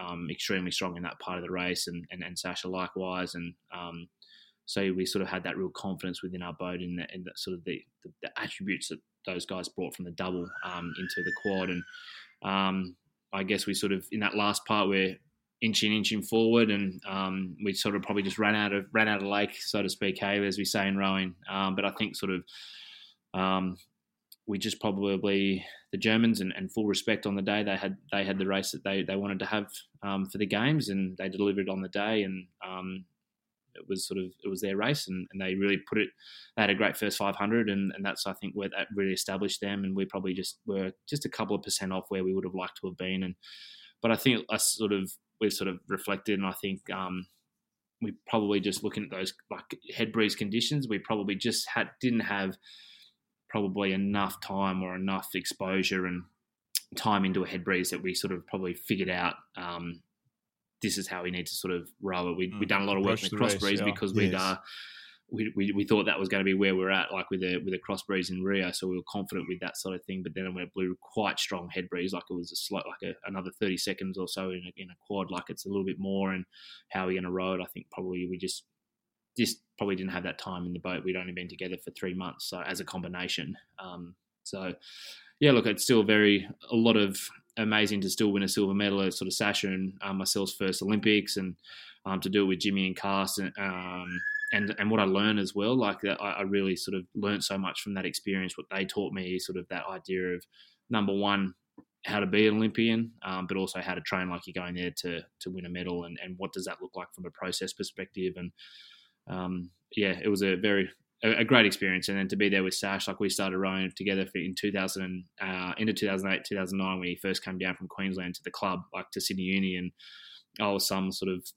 has been lightweight who was sort of plotting around his sort of I'd like to call that my transition period and he'd come out out of a bronze medal junior yeah. um, junior double and he was in the under 23 um, bronze double and, and I'm there going yeah I mean I'd like to call that this is my transition period and so we we'd sort of had like we gone back and we are really good mates. So now it was it was fantastic. And then also like the the experience of the Olympics and and then probably a big thing for me, I thought I look back at the games, it's sort of not involves our boat, is watching Kimmy win her gold medal. Um, oh, that was because yeah, I just watched a big result. I, yeah, and I just being a teammate of hers and seeing her train and the way that she went about her training and, and, and, people ask me like, oh, who's your who's your role model in sport? Like, who do you look up to? And oh, who, who's your star? And I, and I say her, like I say her name because witnessing sort of the the attention to detail and um, never had that approach of oh Rowan's just a, we're just to tick the box here and, and this is a tick, tick the box session. Made sure to get something out, out of every session and and it's funny during um, the period as we prepped for we were over in um, in Varese, Kimmy sometimes if someone went like was sick or had a set like was just reco- like was out of the boat, Kimmy would often sometimes jump in the quad because she enjoyed like just change of boat and it, it improved her skills. So we had a, bit, obviously, she had a bit of ride in the quad and, and that sort of thing. So um, we obviously everyone, the whole team was there to to cheer her on. But a very sort of um, memorable moment to me is to sort of see her so successful on the day, but sort of what it what it takes to get to that part, point of point. Um, and, and, as a teammate watching it, it was, it was quite a sort of memorable moment of my games as well to sort of see her win that gold. Mm. Yeah, and then you know, what was it like going home? Because I mean, uh, Australia got the three medals there at um at, in the in the Rio in the Rio Games for rowing, and like, what was it like going home as a medalist? You know, part of this team that's been really successful, and uh, yeah, what is it? What is it like getting getting back to Australia? Yeah, so um, we have um, in Australia, and and probably some of the um, there was some other, was, we have uh, what's uh, you know, like a welcome home parades, like sort of in, in, the states, sort of each state sort of does a sort of a celebration for the Olympics from from that state. But then a few of the sort of medalists sort of sometimes travel around, um, kind of like a bit of a, a tour um, mm. to sort of go around to the welcome home parades and sort of it's a real great like God, you feel like a, a, like a rock star when you like go to some of these events. Yeah. Like, yeah, everyone wants a signature, or everyone wants to ask or touch the medal, or and that was uh, again such a, a, wonderful experience. My first games, and I know some of the Jimmy and Cass had been there before and probably had a, a, welcome home parade, but I was there just like, this is like this is awesome. Like, I feel like I'm yeah. Hollywood. Like, where's Unreal. the red? Someone like I'm on the red carpet type thing. I was just like being in the Olympics, but that's all. Uh, but it was like just a young kid, like the kids that want to get out there and ask the questions and get a photo, and and, and a really good like a, a great opportunity for us to like give back a little bit because you got that sort of you got your your nation cheering for you for two weeks and um, and obviously I think sort of for a lot of um, our supporters back in our countries like they they see either sort of us on the podium or they see sort of athletes sort of disappointed or sort of not sort of not what they wanted type thing and I, and I think they sort of sometimes don't get the, they don't know the story and, and the journey and and what it takes for that um, that representative for a country to get to the Olympics um, and to get come back and to sort of share that journey and, for people to ask the questions is, is, quite special. I think for any for any gold medal, silver medal, bronze medal, PB, like it, even just representing your country at the Olympics, I think to come back and to feel the the the support is is is wonderful. And so we come back and you sort of have these welcome home parades, and then for me, a couple months sort of after the games, I went back to work and was sort of back into teaching and, and back into the coaching and sort of I was the the teacher with the the silver medal, and then I just became Mr. Girdlestone, the, the PE teacher type thing. So, um, but a lot of kids like asking. I used to wear my the, the, the like the couple of the kit socks, and the kids at school be like, "Oh, sir, are they are they Olympic socks that you're wearing?" I'd be like, "Oh." Sorry, but like the only ones that are on top of the bag, like, oh yeah, you always wear them, don't you? So, so I got caught out a little bit, you know, like yeah, yeah. Um, nothing like school but, kids to put you in your place. Oh, there, there's no harsher critics, right? Yeah, no, for sure. Um, and then yeah, I mean, you you know, it seems like you took some some time off before uh, getting going again into next Olympic cycle, and obviously this last Olympic cycle that um, um, finished off with the the recent Olympic Games. I mean, obviously the the big thing to chat about in this this you know the cycle has obviously been the impact of the COVID pandemic on on racing and everyone's careers. But um, you know, 2019 for you obviously it it was i mean it, i mean i look at 2019 it, it looks like it was it was a good year for you guys picking up a, a, silver medal on the on the world cup circuit and then coming away with two fourth place finishes. So it, it was a it was a good year. It must have been obviously fourth place is a new unique position in rowing that can often feel quite frustrating because you know you're right there on the cusp of of the medal tables and you're right there on, on putting your you know putting yourself on out on top. Um but I mean, it's still a really competitive, uh, a competitive place to be in. So it must have been, you know, 2019 must have been a good year for you guys qualifying. You know, getting that qualification spot. You, you're, um, you're back in after some time off. You know, getting back in the boat and and getting some racing under your belt. So chat us a bit about you know what that season was like, and then you know, um, finishing off with that Olympic uh, qualification secured. Yeah, so I um after Rio, I came back to, to Sydney, and uh, and I we like um, we moved in together, started living together. I was uh, before that just living in the boarding house, and she was um, living in a parents' place. So we moved in together. I, I sort of uh, to to sort of fund the Olympic dream to for Tokyo. I sort of went back to full time work in 2017, and um, sort of still trained full time and worked full time. But I still I knew that sort of uh, rowing Australia for this cycle, as you, um, we went to a centralised system, um, which was the men's centres in Canberra and the women's centres up in Sydney. Um, so uh, I knew that I wanted to re-enter the system and, and, and my wife uh, sort of we got married in 2018 and we knew sort of at the end of sort of 2018 after getting married um, we ha- had our honeymoon to South Africa which was awesome um, oh cool and then oh, good place to come um, absolutely yeah it was the best um, I'd come back if it wasn't for COVID um, yeah so where did, where did we, you go on your honeymoon? Sorry, I know we talk about rowing, but it's always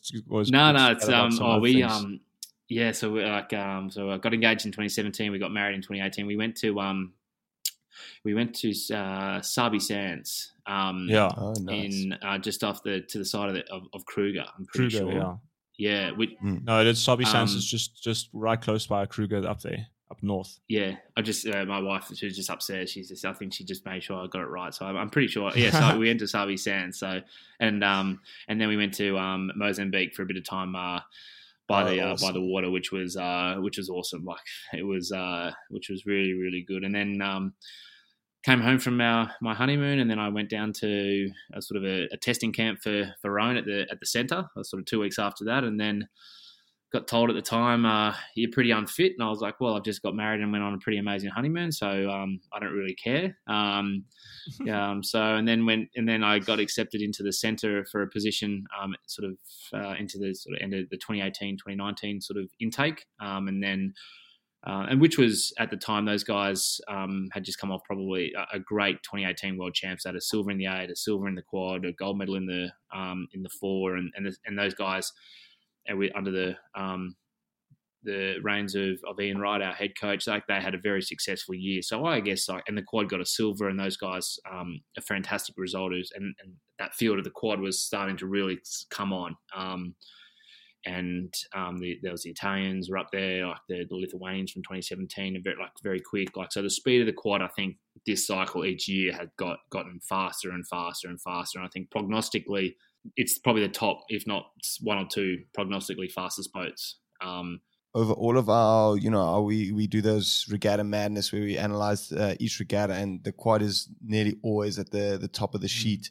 And then not only, you know, because like the Dutch came and like set the standard, I feel earlier, and then I felt like the rest of the field caught up quite quickly. You know, they didn't like, oh, you know, sometimes if there's one really fast crew, the rest of the the field kind of dwindles, or you know, some of the the athletes look for for other boat classes. Whereas I feel like people double down on the quad and you know the whole standard of the field got pushed right up because you know even the times where the Dutch didn't win, the other crews were were still setting the the top of the the sheet times, and mm. you know it was it was always really compact, really close, and yeah, I mean it was a it was a really ruthless um, event for yeah. the cycle for sure. Mm. Oh, definitely, and I think sort of um, very consistent was at times given good conditions, flat sort of fair conditions. There was times easy could go on like under the forties, which is pretty pretty quick in the quad, like consistency, low low forties or under forty. Like that's that's a lot probably probably statistically. If you looked at last cycle, probably I, I, I'm no mathematician, I haven't done the numbers, but I reckon it would be average of uh, takeout conditions. The the event's gotten faster since the last cycle, um, hmm. definitely mm. by far. Um, and then so coming into 19, the qualification year and having a year at the centre, and um, I basically sort of at the end of 2018 went sort of full time and full time athlete in the centre and um, in, in the quad um, with a couple of the members. So Dave Watts and, um, and Campbell Watts were the two two guys from the silver medal winning quad, and um, we qualified the boat. And we probably sort of the quad changed from the World Cups to the um, to the World Champs. We sort of um, had a sort of slight sort of selections um, in the Australian team, and a few boats changed, and sort of a focus of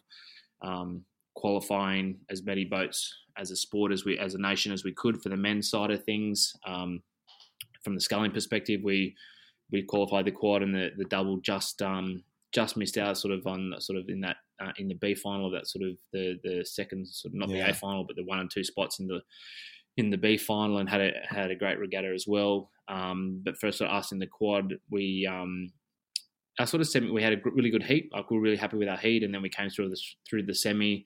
Um, we got we um, were successful in the semi and, and, and, got through to the A final, and obviously a, in, a, in, a, qualification year, as we know, like it's we want to qualify that you want to qualify the boat number one, like that's important to put that boat on the start line at the games in that qualification in that qualification year, and um, I think that like talking about speed of the event, I think that day the the Dutch, if they went all the way to the all the way to the line and did a full 2k, like they would have, I think, broken the world record. I think they did like a 34 or something like that, or something crazy. Like that, it mm. went really quick, and, and they were on speed, and so were the Polish and the and the um, the Italians as well. So the the speed of the the event that year, I think, was was quick, um, and we knew that. And like statistically, we looked at the numbers, and we we knew where we had it to be, and probably just didn't execute um, sort of our final um, in 2019 what we what we sort of how we wanted to go about it and what we wanted to achieve. Um, it sort of blew that bit of sort of crosswind. I sort of remember in 2019 we were sort of a bit out in the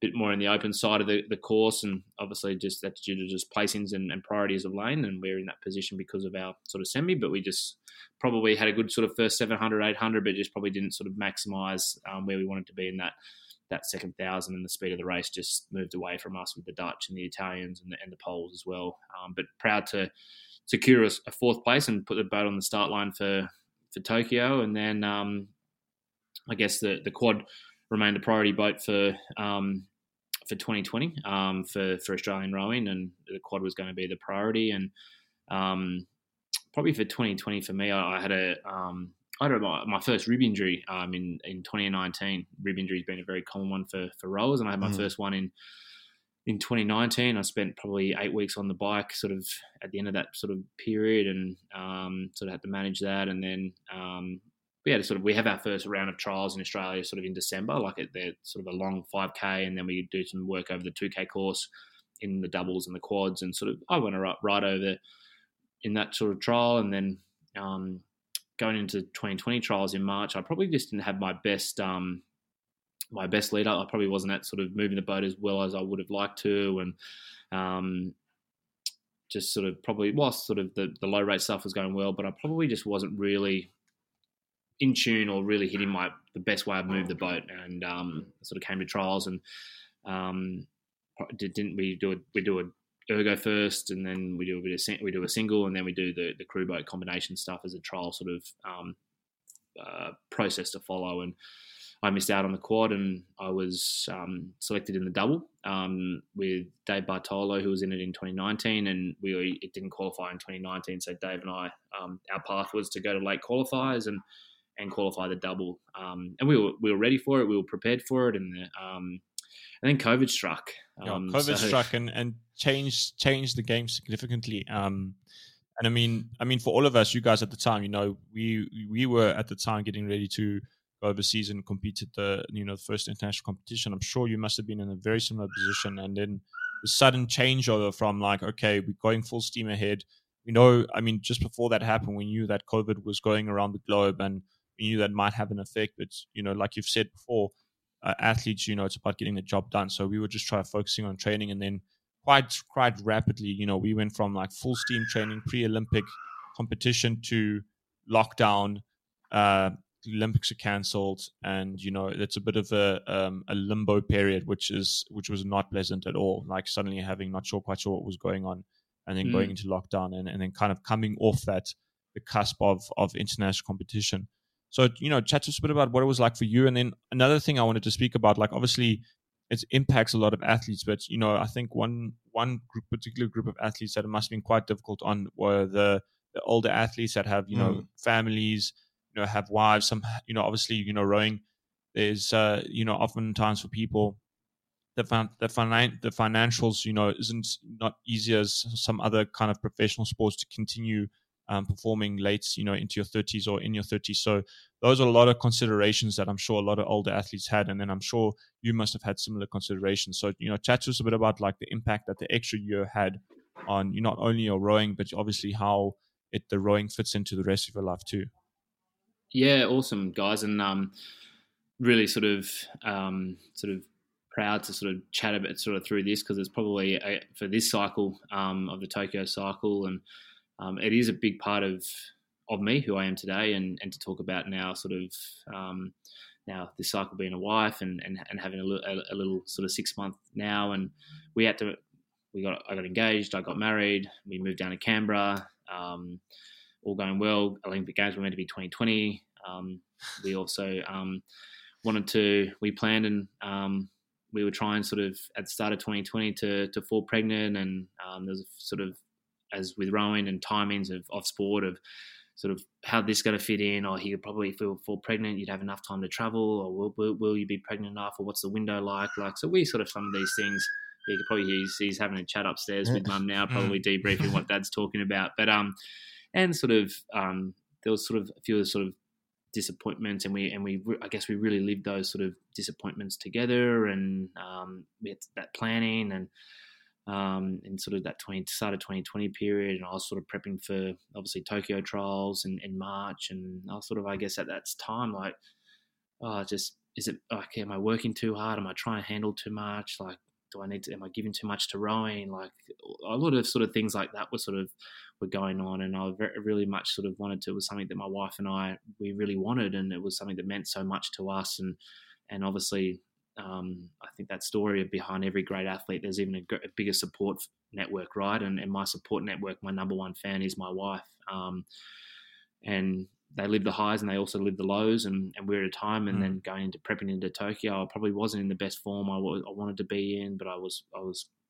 I knew I, I, I was going to go there and absolutely give it my all. And um, I'm confident that I can earn a spot in the quad, but sort of wasn't successful and I was still optimistic and I really wanted to give the double like absolute I was like let's do the double like I believe in it I reckon we can do it. And then probably like that yeah as you guys said there was that little uh, sort of simmer of COVID and it was going on and there was that little sort of sort of chatter and every day sort of we woke up here in Australia and sort of read the, the news overnight and you'd be like oh what's the COVID's coming up like and then it would just get even more and more and then there was like a couple of days leading in before they announced the postponement that it was like oh it's getting bigger. And like then, then Italy was uh, talking about the ETC and oh that's closed, and we're like oh so we're not going over the ETC. And we are sort of like in the, in with the centre, we're like oh imagine if we didn't go overseas, or imagine if this, and then I don't know, 48 hours later it was I think the game. We went out for a session, and the high performance director was like.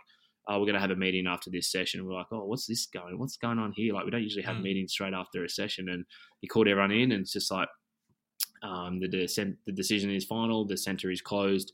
We'll be closing this afternoon um, with the likely pending information that the AOC is about to say that um, we're not touring and the Olympic Games are going to be postponed. Well, that all sort of sort of happen in the next sort of half a day to 24 hours, and then sort of came home and I'm with my wife, and um, we're sort of like, well, we've come this far and we're on this journey together. Like it's just what's another year? Like you got to you, you still want to go to Tokyo and you want to Mm. You want to fill out your dream, right? You want to be on the start line. So let's let's keep going. And um, she was working from home, and sort of COVID struck the world and here in Australia. And we were quite lucky here in Canberra that um, Canberra is sort of slightly less populated than some of the bigger sort of central areas of, of central cities of Australia and pretty compliant community. And we just did our thing, put the weights down in the, the, the unit uh, dungeon down in our garage, had all the weights down there and had the ergo on a little patio, had the watt bike. So basically, I, I turned my house into a performance training center and um, annoyed all my next door neighbors with the hum of a watt bike every morning and the ergo. So mm. they loved it. Um, and then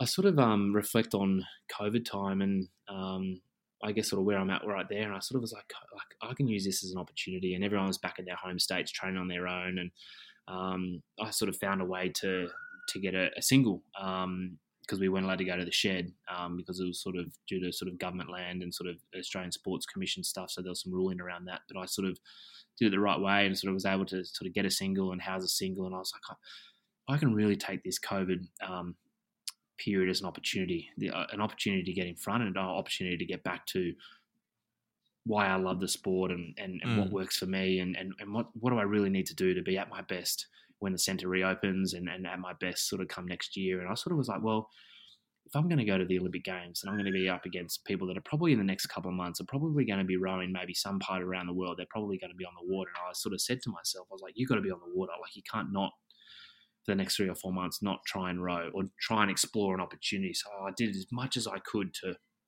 to keep training and keep a bit of that routine going. And probably a couple months after um, COVID struck and the postponement, my wife and I fell pregnant, and um, which was an amazing thing for us. And and we were sort of like, well, he's going to be it's going to be due on January 18th, and the start of two months out from Olympic trials. But you know what, we're at a point where we're like, this is something that we've wanted for so long, and mm. together, like we want a family, and we're just going to do this together, and we're going to find a way, and we're going to do this. Um, we're going to make decisions together. We're going to solve them together, and no matter what, like it's it's going to happen. Um, for all the right reasons and, and I was sort of I was ready for it like I was prepped and I knew like in myself I was like this is something that we want um, and I'll make it work um, and we did um, so I guess during that COVID period I sort of saw it as a an opportunity to get back to why I love the sport and why I do the sport and and I really sort of I sort of reflect with people and say, look, I'm a bit of a COVID success story, right? Like if the Olympic Games were last last year, I had a bit of a tough road to get there. Like I would have had to go to final qualifications and then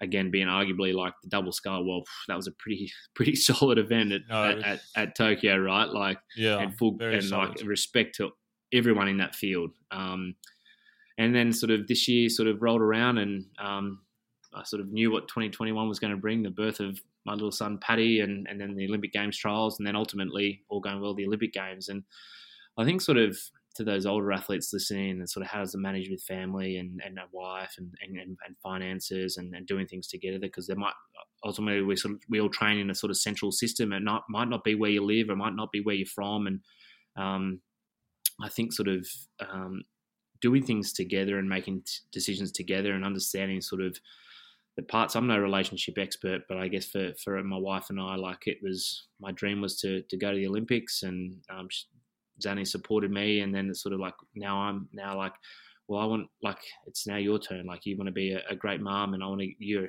you got a fantastic job. It's sort of that.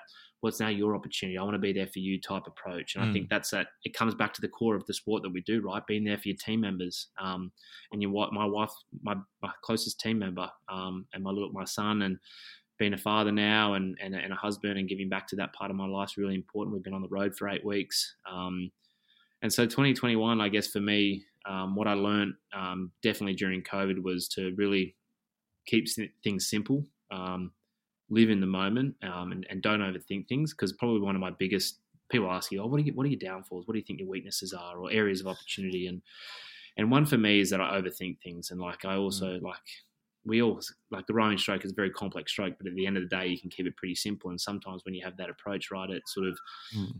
It does goes pretty well for you. And I think for me, because I I wanted to be there for my wife as she was going through her pregnancy, and I was doing a bit of sort of work outside of the boat during COVID and a few little things. I sort of had that idea of well, I need to be really present when I row. I need to I need to keep it simple because that's what's worked for me in the past, and I'm not going to overthink things. And I think I sort of had that sort of approach all the way through the season and and come the trials, I went from sort of a an okay sort of trials in 2020 to a sort of a, I was being trialed in the boat and to to being top ranked at trials this year and, and earning my seat in the quad. Um, mm. And I sort of look back and sort of what was the difference in between 2020 and 2021? It's sort of like, well, probably number one that I probably my body was at a time I was like, oh well, I'll, I'll enjoy this break and this sort of just two sessions a day and some sort of steady training, and I probably thrived in that environment. But I think more so yeah. personally for me was just getting back to why you love the sport and what and what what what do you love sort of doing and what what what motivates you to do that more and more and and and, and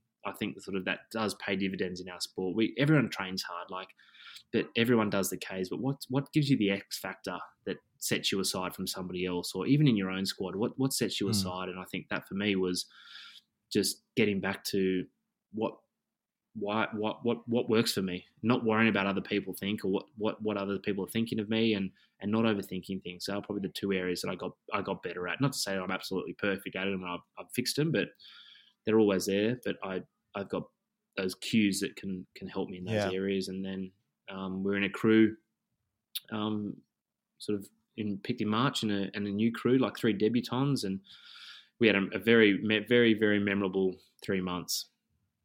Yeah. And then talk about Tokyo. I mean, so like obviously you've now had this extra year, a really difficult time, a lot of hard decisions, and you know you're gonna you come away with the the medal at the end of the day, which must feel really uh, worth it, or, or you know kind of give it that uh, confirm that the decisions you made were were the right decisions. But what was it must have like what was Tokyo like for you when I mean Australia hadn't raced anything since mm. 2019. So what was it like going into into the, the the Olympic regatta, knowing that you know you've seen the Italians and the Dutch and these other crews race head on head all the time through throughout the season, and you know how how confident were you guys that uh, your speed was was going to be in the right place and and that you you could uh, could could bring it home?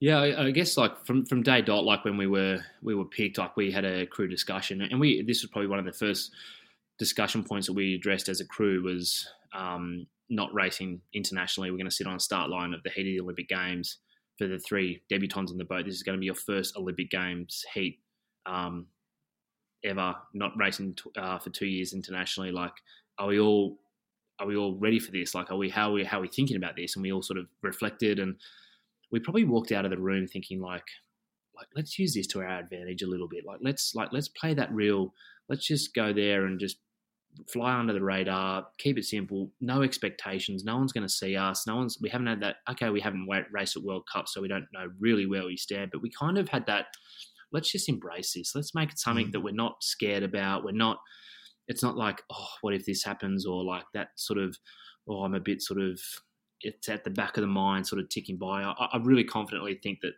yeah, okay, it was there, but like on the start line, I don't think it was something that was playing on our on our minds because we'd had that real bold and brave discussion about it, and we really embraced it as a crew. And it was something that we're like, well, let's use this to our advantage. And how are we going to do that? Well, it's number one, we're just going to accept it. Um, yeah, we okay, we we knew sort of we looked at World Cup one, we looked at World Cup two, we looked at World Cup three, like the the speeds and where, where what different crews were doing. And but look, at the end of the day, like it's a it's a whole new race. You need to build it from stroke one, right? You can't sort of pick and choose sort of bits and pieces and try and just jumble them together. Like I yes. don't think our sport works like that.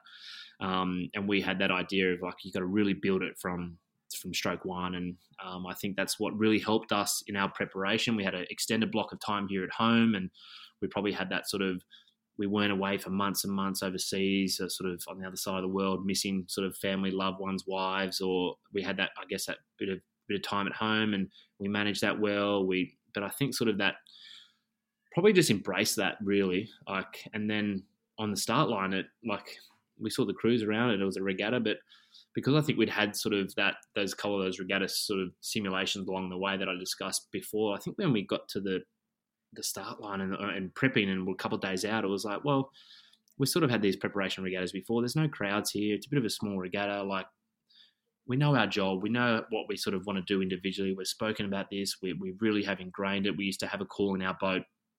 Um, like our, our, our, sort of key call was like our anchor and our, our anchor was sort of when everything sort of happening at the start line. Like, and I reckon Tokyo was even a ten times worse distracting start line than Rio. Mm. Like, you had the planes, you had that the freight trucks driving past, you had that drone, like the wind and everything. And I sort of, when all that's going on, like, what's what's connecting you back? What's keeping you grounded? Like, what's connecting you to your present moment? And, and that was like uh, we just said, say like it, our anchor fellas, and and some of those little terminologies, whilst they don't win you the race, like so to speak. I think they definitely have a big sort of interconnectedness within the crew and, and, brings people together. And I think the way that um, Luke in the stroke seat, first time stroking the Olympic boat, like Caleb in the two seat, first time making the calls, um, and then Jack Cleary um, in the bow seat, hadn't raced internationally since 2016 under 23 level. So all these little individual things we really embraced. We really sort of brought them on and, and really sort of acknowledged them as individuals and and really used them to our advantage um, and really trusted in what each other was bringing to the crew. And I think that really truly helped us sort of overcome that, oh, we haven't raced for two years type thing. Yeah. And well, we talk, we spoke about the wildness of the Rio games and the, the weather and the, the roughness. And then Tokyo, Tokyo came and it wasn't really that much better. I mean, it, it was especially for the quad A final. For the quad A final, that was the roughest water that was on the course the whole Olympic regatta. You know that that race coming down the track there. I was sitting at the the finish line and the there were white caps on the the waves in the last 250, and you know you had that big crosswind at the start, and there were a lot of crews making mistakes down the track. I mean, it was an absolute humdinger race to watch.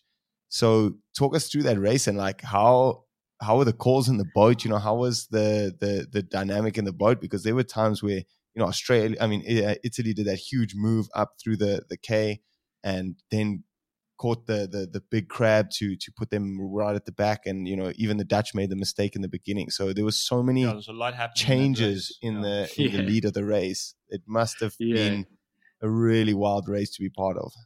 Oh yeah, like definitely like, and we where we train in, in Canberra, like there, there's a part of sort of the the the lake that's quite exposed and can get seriously bumpy. Like it's it's like this is not fun rowing, but like we had this idea of like this whole sort of preparation period, like get comfortable with the uncomfortable because we're probably going to row in like what we've been told and what we've been prepped from some of our physiologists. Like it's not going to be a mill pond.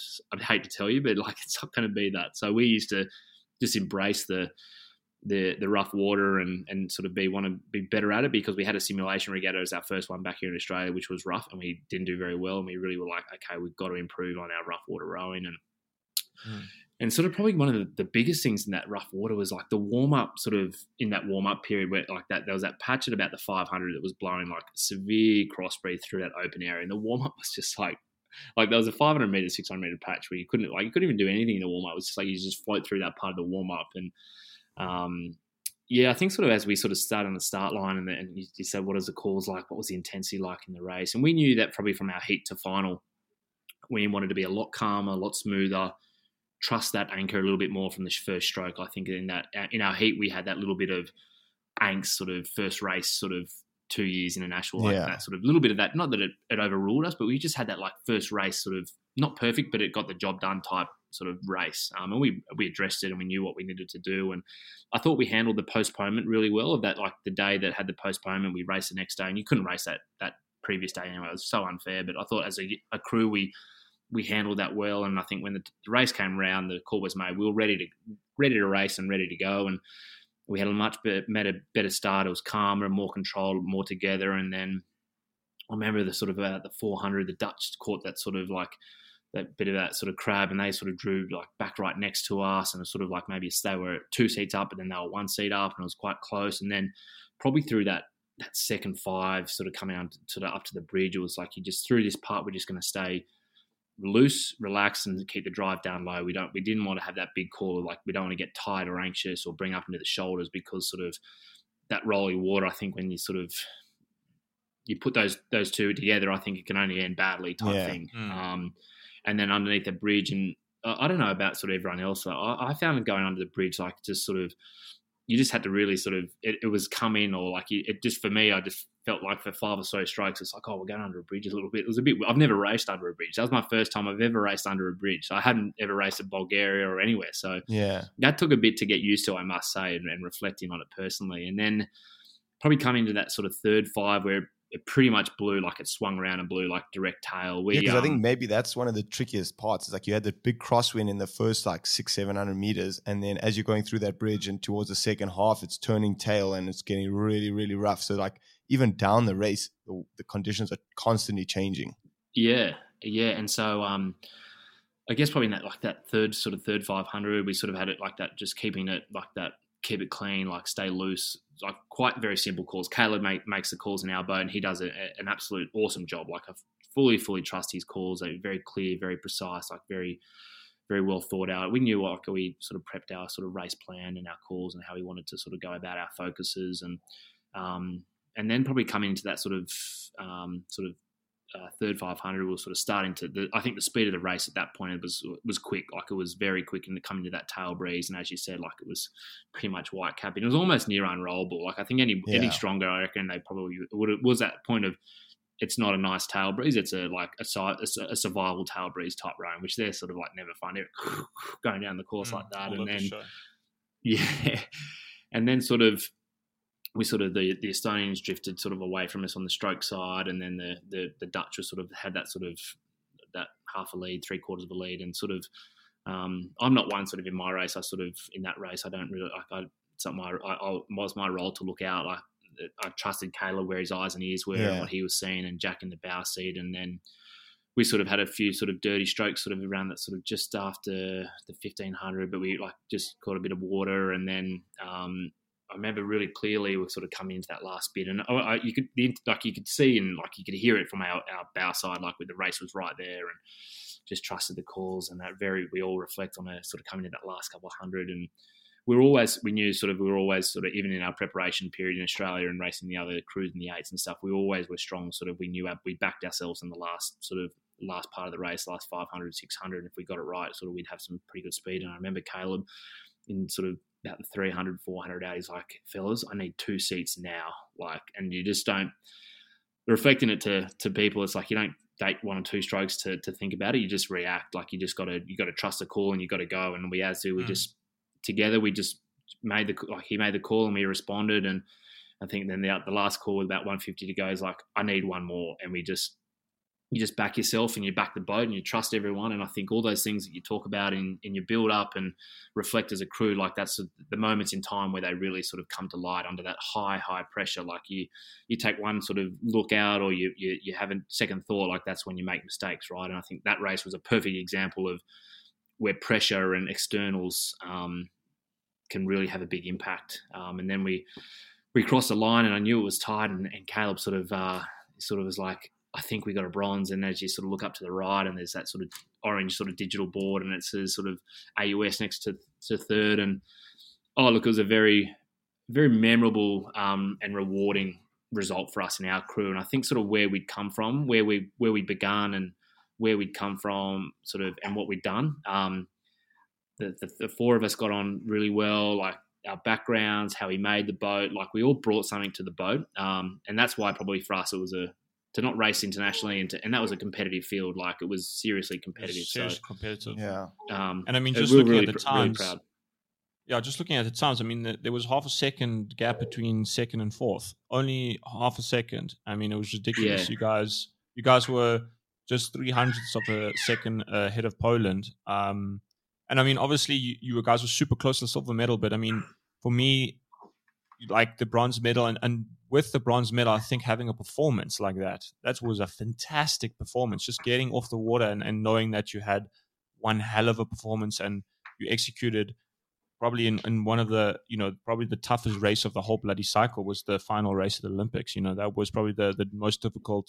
race to get have a good race and having having come off with a f- fantastic performance plus getting a bronze medal. That must have been a really good feeling, knowing that you you managed to do it when it counted the most. Oh look, yeah, you couldn't have put it in better words. I think we sort of we we pretty much sort of you summed it up right there. Um, in the like the, the Dutch, they had to break the world record to, to win, right? And so that's sort of um, to only be 1.7 seconds off a world record, and for us to do 5:33, and it's the fastest mm. any Aussie quad's ever gone. Um, and just a couple of those little things, and they're they're the real gold medal moment for us as a crew as we reflect. And then I think for for us as a as a as a country and for Australian rowing, like those four the hour of power as we're kind of calling it here in our country, where we had the women's four, the men's four, us, and then the bronze medal in the women's quad. Like to, we're all at a point in time, sort of on the pontoon, or the girls are doing some media, and we were coming onto the sort of pontoon, and the girls race, the quad comes down, and we are all at a point where we are just like all together, and we're just mm. sharing that that moment of that real special team moment, and that was probably, oh, that was just the, some of those sort of chats and uh, cheers and, and everyone being together for that sort of 10, 15, 20 minutes all together in that one spot at the finish was just so memorable experience just together as your team. Um, that was also like I, will remember that forever. Um, yeah. It was a really proud moment. So it was a God, it was a wild ride like that sort of that that race and just being in the moment and just what I sort of take away from it and but more so I think sort of the the bonds of friendships and um, that we, we we really had in our crew and um, and my, the role that I sort of as a as a two time Olympian in that boat and sort of what what my role was and, and what I'd sort of learned from being with the guys in 2016, how they sort of taught me how to be an Olympian and train and, and, and race like you're going there to win an Olympic medal and an opportunity to sort of to share that with these guys this year. And we sort of not that, and, but we we gave each other that opportunity to lead as well um, this year, and we really really embraced that. Um, so there was some take away a medal, but there's some also really like other yeah. memorable, memorable moments that we take away as a crew together. So isn't that yeah, that's I part think, of the Olympic Games, right?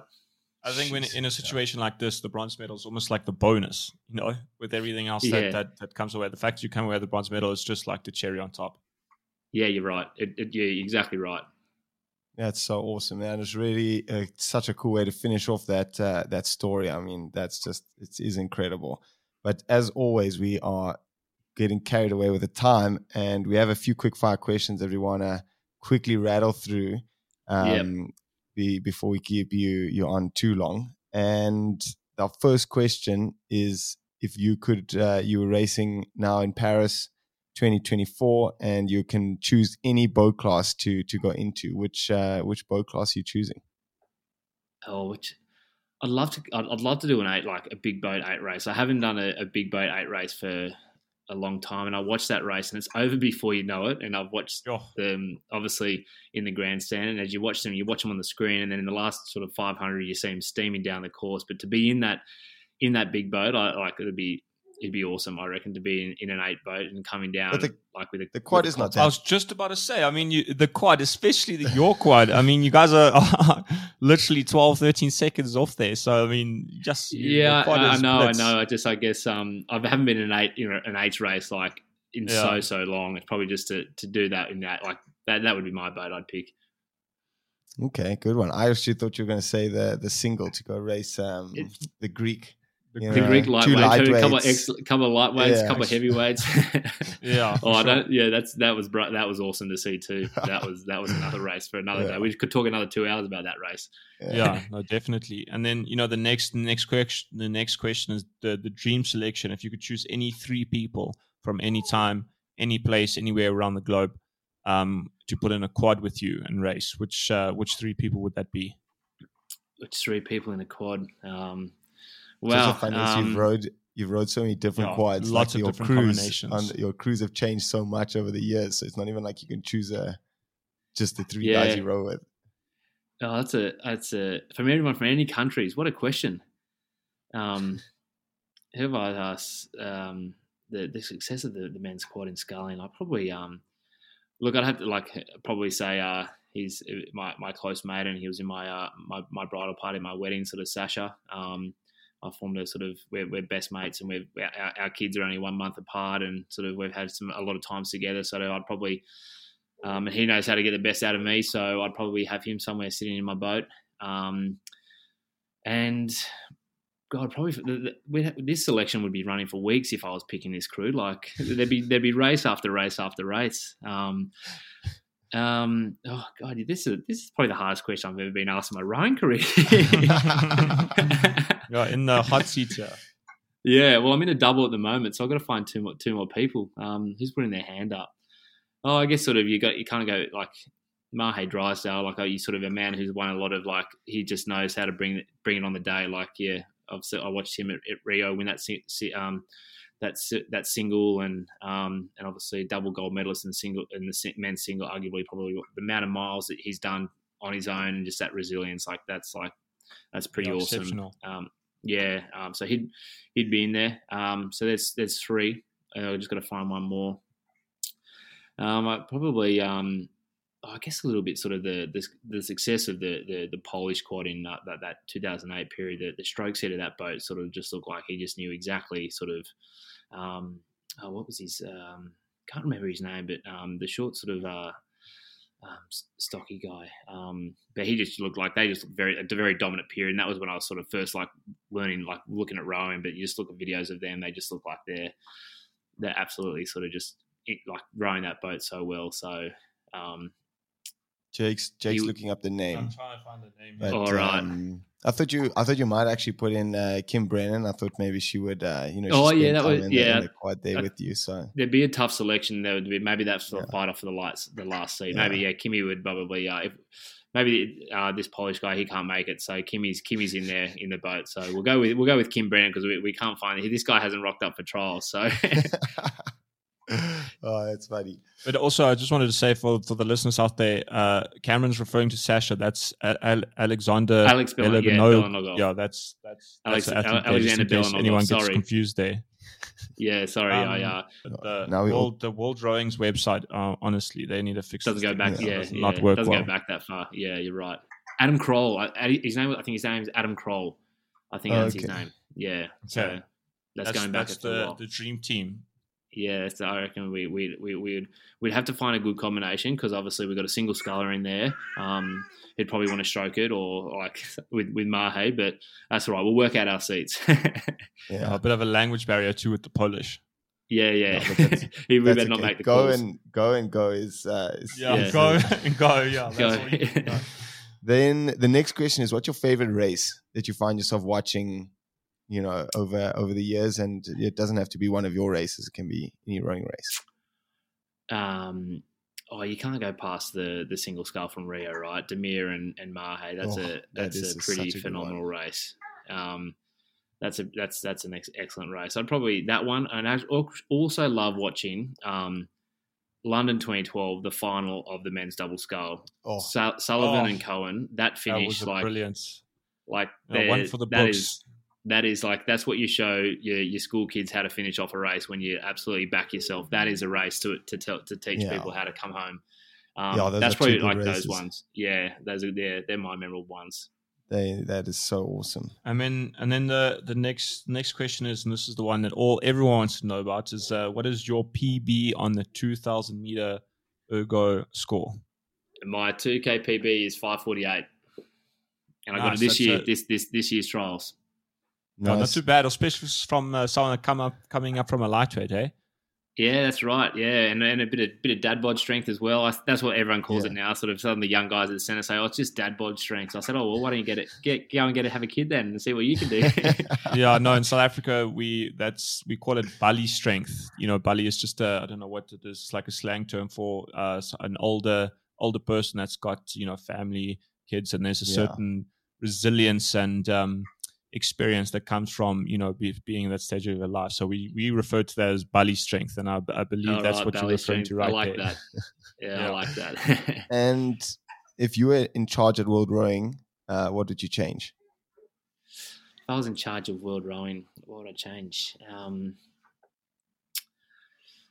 um, maybe a few more lightweight boats. I reckon. Bring back the lightweight four. Yes, definitely. And being a being a lightweight, um, um, a former lightweight, and being in a sweet boat, I'd say, yeah, bring back that the lightweight four. Like, and and and there's Yeah. so many talented lightweights out there in so many parts of the globe. Like, and to just have a country like that to be in a sport that like you only there's two seats. I know it makes it competitive and like seriously competitive, but like bring them bring them back. I say they're some of the best races that people watch. Like that's that's like six boats across a course from start to finish. Yeah. Um, the and lightweight that's rowing just never fails to disappoint. It's just No. always good racing.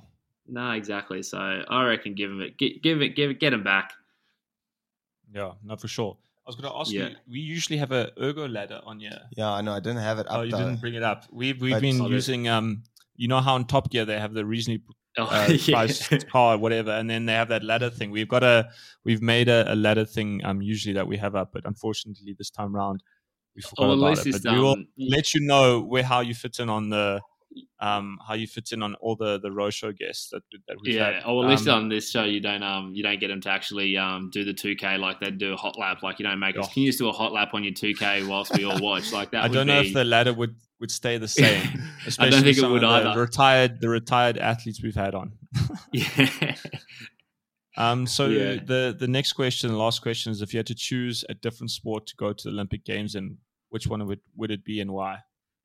Um, oh, I think. Look, I've always, I always find sort of watching the hundred meter sprint at the Olympic Games, like just sort of the hype around it and the sort of the to be able to say that you're the fastest man on earth, or if you're at that present time, would be Mm. would be pretty special. So I think like you look at the hundred meters, like I'm in a sport that takes that goes over two thousand meters. We spend a lot of. I've never been an anaerobic animal, so to be a an anaerobic animal over hundred meters would be uh would be pretty good. So I'd probably say I had to come down the course. I've never been a sprinter, so just to go from Yeah. being a, a plotter to a sprinter would be pretty good. Yeah, awesome. And then I've just pulled up the ergo ladder, and actually it's really cool because you you slot in. Oh, you just miss out on the top ten. Uh, you slot in in eleventh place, just behind uh, Kjetil Borch and uh, the the Valent Sinkovic.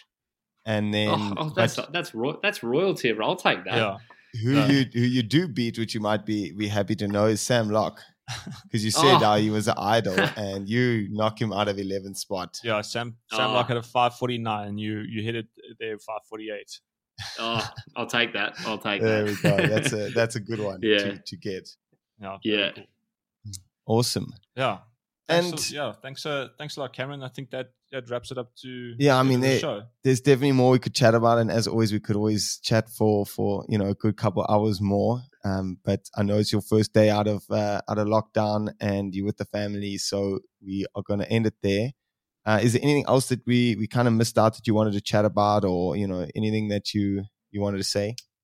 Oh no, it's just um, it's also it's awesome. This is my um, this is my second podcast I've actually done. I did my first podcast um, talking all things family and, and bubs and rowing last week in uh, in quarantine, and then to talk and reflect all things rowing and, and bubs and family. It's been it's been a great fellas. I've really enjoyed it, and to talk about the love of rowing and to reflect and, and the journey. I think as we sort of were touching on, like it's great to sort of to see the success of our, our athletes in our sport and, and the world of the Olympics, but to hear the journey and to, to, to share that with you guys, it's been a real honor. So thanks very much for having me on your show.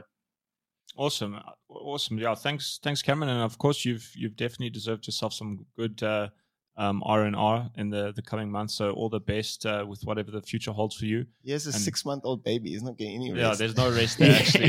yeah, I'm pretty much going to be nocturnal now. Yeah. And, and after I'm sure you you you you skated by some of the the dad duties uh you know in the in the the build up to the game. So i'm sure those are going to come thick and fast now that you yeah, you're yeah, yeah, home. you're exactly right. You're exactly right. But I couldn't be more excited for it. Cool. Awesome. Thanks for having me on, guys. awesome. Cheers, Cameron. cool and that's a wrap for our cameron girdlestone episode and wow what an epic episode. I really enjoyed that jake. What you what are your big takeaways? Yeah, I, I you know I liked how he spoke about um eh, you know how how the the pandemic hit and like how he used that to his advantage like on an individual basis. Like he was saying he wasn't in the best place going into you know 2020 um but he was still keen to you know make it work in the double. And then just going away obviously there's lockdown there's you know olympics get cancelled. And then just listen to how you know he took all of this and really um, took it home and then tried to think of how he can make it work for him. And then obviously it worked for him because he ended up Yeah. racing in, you know, the, the top boat class on the sculling side and then getting an Olympic medal to boot. So, Flip, what a journey. And, you know, an absolute, you know, I, I really enjoyed like the, the chatting about the crews from like 2016 to 2020. Yeah, and like the the I don't know the trust and the support as well. Like you know when he speaks about these decisions, you know these are not small decisions for an athlete to make. You know, like going through COVID, you're getting you you know you're now on the older side of of uh, your rowing career, and you have a family. You now have a have um, a child, and to have that support uh, from somebody else to say no, I think you should still go for it. You should still um, take it on. Is I mean that's really really awesome, and I think that's you know such an important part of of sport and rowing that we we kind of uh, don't often look at. You know, we're always talking about the performance, always talking about the training, but you know that support system, that um, yeah, that side of things is is always really interesting to see. And so just a different perspective, and I I really enjoyed it. And I mean, I mean, you, to come away with the medal definitely makes all those decisions worthwhile. Of course. And yeah, besides that, go follow us on social media, get in touch with us, go check out our Patreon page. Um, and yeah, it's been it's been awesome, guys. We'll see you soon for another interview. We've got lots coming through, so stay tuned. For sure. Enjoy, guys. We're out. Ciao.